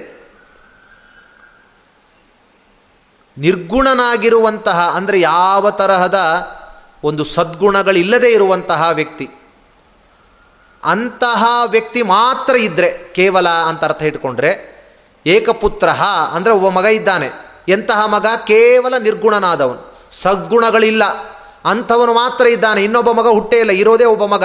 ಆ ಹುಟ್ಟಿರುವ ಮಗನೂ ಕೂಡ ಯಾವ ಸದ್ಗುಣದಿಂದಲೂ ಕೂಡಿಲ್ಲ. ಇಂತಹ ಮಗ ಇದ್ದರೆ ಅವನು ಮಗ ಇದ್ದಾಗ ಅಪುತ್ರ ಹಾಗಾದರೆ ಇರೋನು ಒಬ್ಬ ಮಗ. ಆ ಮಗನೂ ದುಷ್ಟನಾಗಿದ್ದಾನೆ. ಸದ್ಗುಣಗಳಿಲ್ಲ ಅಂದರೆ ಅಂತಹ ಮಗ ಇದ್ದರೂ ಇಲ್ಲದೆ ಇರುವ ಹಾಗೆ ಅಂತ ಅರ್ಥ. ಏಕನೇತ್ರ ಅಂದರೂ ಕೂಡ ಹಾಗೆ. ಒಂದು ಕಣ್ಣು ಕಾಣ್ತಾ ಇಲ್ಲ. ಎರಡು ಕಣ್ಣಲ್ಲಿ ಒಂದು ಕಣ್ಣು ಮೊದಲಿಂದಲೂ ಕೂಡ ಕಾಣ್ತಾ ಇಲ್ಲ. ವಯಸ್ಸಾಗ್ತಾ ಆಗ್ತಾ ಇದ್ದ ಹಾಗೆ ಇನ್ನೊಂದು ಕಣ್ಣಿಗೂ ಪೊರೆ ಬಂದು ಅದು ಕಾಣದೇ ಇರುವಂತಾಗಿದೆ. ಈ ನೇತ್ರ ಸ್ವಸ್ವಲ್ಪ ಕಾಣ್ತಾ ಇದೆ. ಹಾಗಾದರೆ ದೋಷ ದುಷ್ಟವಾಗಿರುವಂತಹ ನೇತ್ರ ಇದ್ದರೂ ಕೂಡ ಇಲ್ಲದೆ ಇರುವ ಹಾಗೆ. ಒಂದು ಕಣ್ಣು ಇಲ್ಲ ಇರುವಂತಹ ಒಂದು ಕಣ್ಣು ಚೆನ್ನಾಗಿ ಕಾಣ್ತಾ ಇತ್ತು, ಪೊರೆ ಬಂದು ಮಸುಕು ಮಸುಕ ಆಗ್ತಾ ಇದೆ. ಹಾಗಾಗಿ ಇರುವಂತಹ ಒಂದು ಕಣ್ಣಿಗೇನೆ ದೋಷ ಬಂದು ಇದೆ ಅಂತಾದರೆ ಅದು ಅನ, ಅನೇ, ಅನೇತ್ರವಾನ್. ನೇತ್ರ ಇಲ್ಲ ಅಂತಲೇ ಅರ್ಥ ಆಗ್ತದೆ. ಇನ್ನು ಸ್ತ್ರೀಯರು ಮಾಡುವಂತಹ ಕಾರ್ಯದಲ್ಲಿ ವಿಶ್ವಾಸ ಇಲ್ಲ ಅಂದರೆ ಏನರ್ಥ? ಅಂದರೆ ಸ್ತ್ರೀಯರು ಮಾಡುವಂತಹ ಕಾರ್ಯ ಸ್ತ್ರೀಯರು ಕಾರ್ಯವನ್ನು ಮಾಡುವುದರಲ್ಲಿ ಅಸಮರ್ಥರು ಅಂತ ಹೇಳಿದರೆ ಅದು ನಮ್ಮೆಲ್ಲ, ನಮಗೆಲ್ಲರಿಗೂ ಗೊತ್ತಿದೆ. ಅದು ಅನುಭವ ವಿರುದ್ಧ ಅಂತ. ಪ್ರತಿಯೊಬ್ಬರೂ ಕೂಡ ತಮ್ಮ ತಮ್ಮ ಮನೆಯಲ್ಲಿ ಸ್ತ್ರೀಯರು ಉತ್ತಮವಾಗಿ ಕಾರ್ಯನಿರ್ವಹಣೆಯನ್ನು ಮಾಡ್ತಾನೇ ಇದ್ದಾರೆ. ಸ್ತ್ರೀಯರ ಬಗ್ಗೆ ಭಾಗವತ ಹೇಳುವಾಗ ಕಶ್ಯಪರ ಒಂದು ಮಾತು ಹೇಳ್ತಾರೆ. ಸ್ತ್ರೀಯರು ಎಷ್ಟು ಚಾಣಾಕ್ಷರು. ಶರಚ್ಚಂದ್ರೋಪಮಂ ವಕ್ತ್ರಂ ವಾಚಶ್ಚ ಶ್ರವಣಾಮೃತಂ ಹೃದಯಂ ಕ್ಷುರಧಾರಾಭಂ, ಸ್ತ್ರೀಣಾಂ ಕೋ ವೇದಚೇಷ್ಟಿತಂ ಸ್ತ್ರೀಯರ ಚೇಷ್ಟೆ, ಸ್ತ್ರೀಯರ ಕಾರ್ಯಗಳು ಇವರು ಇದಕ್ಕೋಸ್ಕರನೇ ಮಾಡ್ತಾ ಇದ್ದಾರೆ ಅಂತ ಯಾವ ವ್ಯಕ್ತಿಗೂ ಊಹೆ ಮಾಡಲಿಕ್ಕೆ ಸಾಧ್ಯ ಇಲ್ಲ ಅಂತ. ಅವರ ನಡೆ ಬಹಳ ಗಂಭೀರವಾಗಿರ್ತದೆ ಏನು ಅಂತ ಅರ್ಥ ಆಗೋದಿಲ್ಲ ಅಂತೆ. ಮುಖ ನೋಡುವಾಗ ಅತ್ಯಂತ ಚಂದ್ರನಂತೆ ಒಳ್ಳೆ ಲಾವಣ್ಯದಿಂದ ಕೂಡಿರ್ತದೆ ಅವರ ಮಾತು ಕೇಳ್ತಾ ಇದ್ದರೆ ಗಿಣಿ ಉತ್ತಮವಾದ ಕಿವಿಗೆ ಆನಂದಕರವಾದ ಮಾತುಗಳಂತೆ ಅವರ ಮಾತಿರ್ತದೆ ಹೃದಯ, ಅದು ಕ್ಷುರೋಧಾರ, ಖಡ್ಗದ ತೀಕ್ಷ್ಣವನ್ನು ಮೀರಿಸುವಂತಹ ತೀಕ್ಷ್ಣದ ಒಂದು ಯೋಚನೆಗಳು ಅವರಲ್ಲಿ ಇರ್ತದೆ. ಹಾಗಾಗಿ ಅವರ ಯೋಚನೆ ಹೀಗೆ ಅಂತ ತಿಳಿಲಿಕ್ಕಾಗೋಲ್ಲ ಅಂತಾರೆ. ಹಾಗೆ ಸ್ತ್ರೀಯರು ಚುರುಕಿಲ್ಲ, ಅವರು ಮಾಡುವುದರಲ್ಲಿ ವಿಶ್ವಾಸ ಇಲ್ಲ ಅಂದರೆ ಅದು ಅನುಭವ ವಿರುದ್ಧವಾದದ್ದು. ಹಾಗಾಗಿ ಇಲ್ಲಿ ಸ್ತ್ರೀಯರು ಅಂದರೆ ಅಸ್ವತಂತ್ರರು ಅಂತ ಅರ್ಥ. ಯಾಕೆ? ಭಾಗವತದಲ್ಲಿಯೇ ಒಂದು ರಾಷ್ಟ್ರ ಇದೆ. ಅದರಲ್ಲಿ ಒಬ್ಬನೇ ಒಬ್ಬ ಪುರುಷ ಇದ್ದಾನೆ. ಬೇರೆಯವರೆಲ್ಲರೂ ಸ್ತ್ರೀ ಪ್ರಾಯರೇ ಅಂತ. ಅಂದರೆ ಅಲ್ಲಿ ಬರೆಯೋದು? ಎಲ್ಲರೂ ಕೂಡ ಅಸ್ವತಂತ್ರರೇ. ಒಬ್ಬನೇ ಒಬ್ಬನು ಪುರುಷ. ಸ್ವತಂತ್ರೋ ಅಸ್ವತಂತ್ರಂಚ ದ್ವಿವಿಧಂ ತತ್ವಮಿಷ್ಯತೆ. ಭಗವಂತನೇ ಸ್ವತಂತ್ರ, ಬೇರೆಯವರೆಲ್ಲರೂ ಸ್ತ್ರೀಪ್ರಾಯರೇ ಅಂತ ಅರ್ಥ. ಹಾಗಾಗಿ ಅಸ್ವತಂತ್ರರು ಅಂತ ಅರ್ಥ. ಸ್ತ್ರೀಯರು ಅಂದರೆ ಅಸ್ವತಂತ್ರರು. ಹಾಗಾಗಿ ಅಸ್ವತಂತ್ರರಾಗಿರುವಂಥವರು ಎಲ್ಲರೂ ಕೂಡ ಸ್ತ್ರೀಭಿಶ್ಚಕೃತಂ ಅಂದರೆ ಕೇವಲ ಸ್ತ್ರೀ ಅವರನ್ನು ತೆಗೆದುಕೊಳ್ಳುವುದಲ್ಲ, ಅಸ್ವತಂತ್ರರಾದ ಯಾರ್ಯಾರಿದ್ದಾರೆ, ನಾವೆಲ್ಲ ಲಕ್ಷ್ಮೀದೇವಿಯಿಂದ ಹಿಡಿದುಕೊಂಡು ಎಲ್ಲರೂ, ಅಂದರೆ ಈ ಒಂದು ಜೀವ ಪ್ರಪಂಚ ಏನಿದೆ, ಅದು ಸ್ವತಂತ್ರವಾಗಿ ಒಂದು ಕಾರ್ಯವನ್ನು ಅವರು ಅಂದುಕೊಂಡುವಂತೆ ಮಾಡ್ತಾರೆ ಎನ್ನುವುದು ವಿಶ್ವಾಸ ಇಲ್ಲ. ಯಾಕೆಂದರೆ ಅದು ಭಗವಂತನ ಸಂಕಲ್ಪಕ್ಕಿರಬೇಕು, ಭಗವಂತನು ನಮ್ಮಲ್ಲಿದ್ದು ಮಾಡಿಸ್ಬೇಕು. ಹಾಗಾಗಿ ಹೀಗೆ ಅರ್ಥವನ್ನು ತಿಳಿಬೇಕಾಗಿದೆ. ಅಷ್ಟೇ ಅಲ್ಲ ಈ ಮಾ, ಇಲ್ಲಿ, ಇಲ್ಲಿಯೇ ನೋಡ್ರಿ. ಇದು ನೇರವಾಗಿ ಸ್ತ್ರೀಯರು ಮಾಡುವಂತಹ ಕಾರ್ಯದಲ್ಲಿ ವಿಶ್ವಾಸ ಇಲ್ಲ ಅಂತ ಅಂತ ಅರ್ಥ ಮಾಡ್ಕೊಂಡ್ಬಿಟ್ರೆ ಶ್ರೀನಿವಾಸ ದೇವ ಮುಂದೆ ಕೊರವಂಜಿ ವೇಷವನ್ನೇ ಹಾಕ್ತಾ ಇದ್ದಾನೆ. ಸ್ತ್ರೀಯರು ಮಾಡುವಂಥ ಕಾರ್ಯ ವಿಶ್ವಾಸ ಇಲ್ಲ ಅಂದರೆ ಸ್ತ್ರೀ ವೇಷವನ್ನೇ ಹಾಕಿ ಆ ಕಾರ್ಯ ಗಟ್ಟಿ ಮಾಡ್ಕೊಂಡೋ ಇಲ್ಲೋ? ಹಾಗಾಗಿ ಇದಕ್ಕೆ ನೇರವಾದ ಅರ್ಥವನ್ನು ನಾವು ಇಟ್ಕೊಳ್ಳೋದಲ್ಲ. ಮತ್ತು ಪುತ್ರರು ಒಬ್ಬ ಪುತ್ರ ಇಲ್ಲ ಅಂದರೆ ಪುತ್ರನಿಲ್ಲ ಅಂತ ಹೇಳಿದಾರಲ್ಲ, ಅದಕ್ಕೆ ಇನ್ನೊಂದು ಅರ್ಥವನ್ನು ತಿಳಿಸ್ತಾರೆ. ಒಂದು, ಮೋಕ್ಷವನ್ನು ನಾವು ಹೊಂದಲಿಕ್ಕೆ ಮೂರು ಬೇಕಂತೆ. ಜ್ಞಾನ, ಭಕ್ತಿ, ವಿರಕ್ತಿ. ಇವುಗಳೇ ನಮಗೆ ಪುತ್ರರಿದ್ದ ಹಾಗೆ. ಪುತ್ರನೇನು ಮಾಡ್ತಾನೆ? ಕೆಟ್ಟ ಲೋಕದಿಂದ ಒಳ್ಳೆ ಲೋಕಕ್ಕೆ ಕಳಿಸ್ತಾನೆ ಅಲ್ವಾ? ಹಾಗಾದರೆ ಈ ಮೂರು ಜನ, ಮೂರು ಇದೆಯಲ್ಲ ಇವುಗಳೇ ನಮಗೆ ಪುತ್ರರಿದ್ದ ಹಾಗೆ. ಇವು ಇದ್ದರೆ ನಮಗೆ ಮೋಕ್ಷ. ಇದರಲ್ಲಿ ಒಬ್ಬ ಇಲ್ಲ ಅಂದರೂ ಕೂಡ ಅಪುತ್ರರಾದೆವು. ಮೂರರಲ್ಲಿ ಒಂದಿಲ್ಲ ಅಂದರೂ ಕೂಡ ಅಪುತ್ರರಾದೆವು. ಆದ್ದರಿಂದ ಅಪುತ್ರರಾದ್ದರಿಂದ ನಮಗೆ ಮೋಕ್ಷ ಇಲ್ಲ. ಅದು ವ್ಯರ್ಥ ಅಂತ ಆಗ್ತದೆ. ಏಕಪುತ್ರೋ ಹ್ಯಪುತ್ರ. ಅಪುತ್ರರಾದೇವಾದ್ದರಿಂದಾಗಿ ನಮಗೆ ಮೋಕ್ಷ ಎಂಬುವಂಥದ್ದು ಸಿಗೋದಿಲ್ಲ ಅಂತ ಹೀಗೆ ಆ ಒಂದು ಶ್ರೀನಿವಾಸ ದೇವರ ಮಾತನ್ನು ನಾವು ಯೋಚನೆ ಮಾಡಬಹುದಾಗಿದೆ. ಈ ರೀತಿಯಾಗಿ ತಿಳಿದು ಭಗವಂತ ತಾನೇ ಕೊರವಂಜಿ ವೇಷವನ್ನು ವೇಷವನ್ನು ಹಾಕಿಕೊಂಡು ಹೋಗಲಿಕ್ಕೆ ಅವನು ಸಿದ್ಧನಾಗಿದ್ದಾನೆ. ಭಗವಂತ ಯಾವ ರೀತಿಯಾಗಿರುವಂತಹ ವೇಷವನ್ನು ಹಾಕಿದ? ಯಾವ ರೀತಿಯಲ್ಲಿ ಭಗವಂತ ಕಂಡ? ಭಗವಂತನ ಆ ರೂಪವನ್ನು ನೋಡಲಿಕ್ಕೆ ದೇವಾನುದೇವತೆಗಳು ಕಾಯ್ತಾ ಇದ್ದಾರಂತೆ. ಅಂತಹ ರೂಪ ಎಲ್ಲೂ ಪ್ರಾಯ ಹಾಕಿರಲಿಕ್ಕಿಲ್ಲ. ಇದೇ ಶ್ರೀನಿವಾಸ ಕಲ್ಯಾಣದಲ್ಲಿ ಅದನ್ನು ಕೇಳಬೇಕು ನಾವು. ಅದರ ವರ್ಣನೆ ಹೇಗಿದೆ ಅಂದರೆ ಸಾಕ್ಷಾತ್ ಕೊರವಂಜಿ ಅಂದರೆ ಪಕ್ಕ ಕೊರವಂಜಿಯೇ. ಅಂತಹ ವೇಷ, ಅಂತಹ ಬುಟ್ಟಿ, ಅಂತಹ ಕೋಲು, ಆ ಮಕ್ಕಳು, ಆ ಬಿದಿರಿನ ಬುಟ್ಟಿ, ಎಲ್ಲ ತರಹದ್ದನ್ನು ಕೂಡ ಧಾರಣೆ ಮಾಡಿ ಹೋಗಿದ್ದಾನೆ. ಹೋದಾಗ ಭಗವಂತ ಹೇಗೆ ಕಂಡ? ಹೇಗೆ ಆಕಾಶರಾಜನ ಪಟ್ಟಣಕ್ಕೆ ಹೋದ? ಇವಳು ಹೇಳಿದ ಮಾತಿನಲ್ಲಿ ವಿಶ್ವಾಸ ಅವಳಿಗೆ ಹೇಗೆ ಬಂತು? ಆಮೇಲೆ ಯಾವ ರೀತಿಯಾಗಿ ಮದುವೆಯ ಕಾರ್ಯಗಳು ಮುಂದುವರಿಯಿತು, ಏನು ಎಂಬುದನ್ನು ನಾಳೆ ದಿನ ಸೇರಿದಾಗ ನೋಡೋಣ ಅಂತ ಹೇಳ್ತಾ ಇವತ್ತಿನ ಅನುವಾದ ಫಲವನ್ನು ಗುರುಗಳ ಅಂತರ್ಗತನಾಗಿರುವಂತಹ ಭಾರತೀಯರ ಮುಖ್ಯ ಪ್ರಾಣಾಂತರ್ಗತನಾದ ಕಮಲಾ ಮಧುಸೂದನಿಗೆ ಸಮರ್ಪಣೆ ಮಾಡ್ತಾ ಇದ್ದೇನೆ. ಶ್ರೀಕೃಷ್ಣ ಅರ್ಪಣಮಸ್ತು ಕಾಯೇನ ವಾಚ ಮನಸೇಂದ್ರಿಯರ್ವ. ಬುದ್ಧ್ಯಾತ್ಮನಾವ ಪ್ರಕೃತೆ ಸ್ವಭಾವಂ ಕರೋಮಿ. ಯದ್ಯ ಸಕಲಂ ಪರಸ್ಮೈ. ನಾರಾಯಣ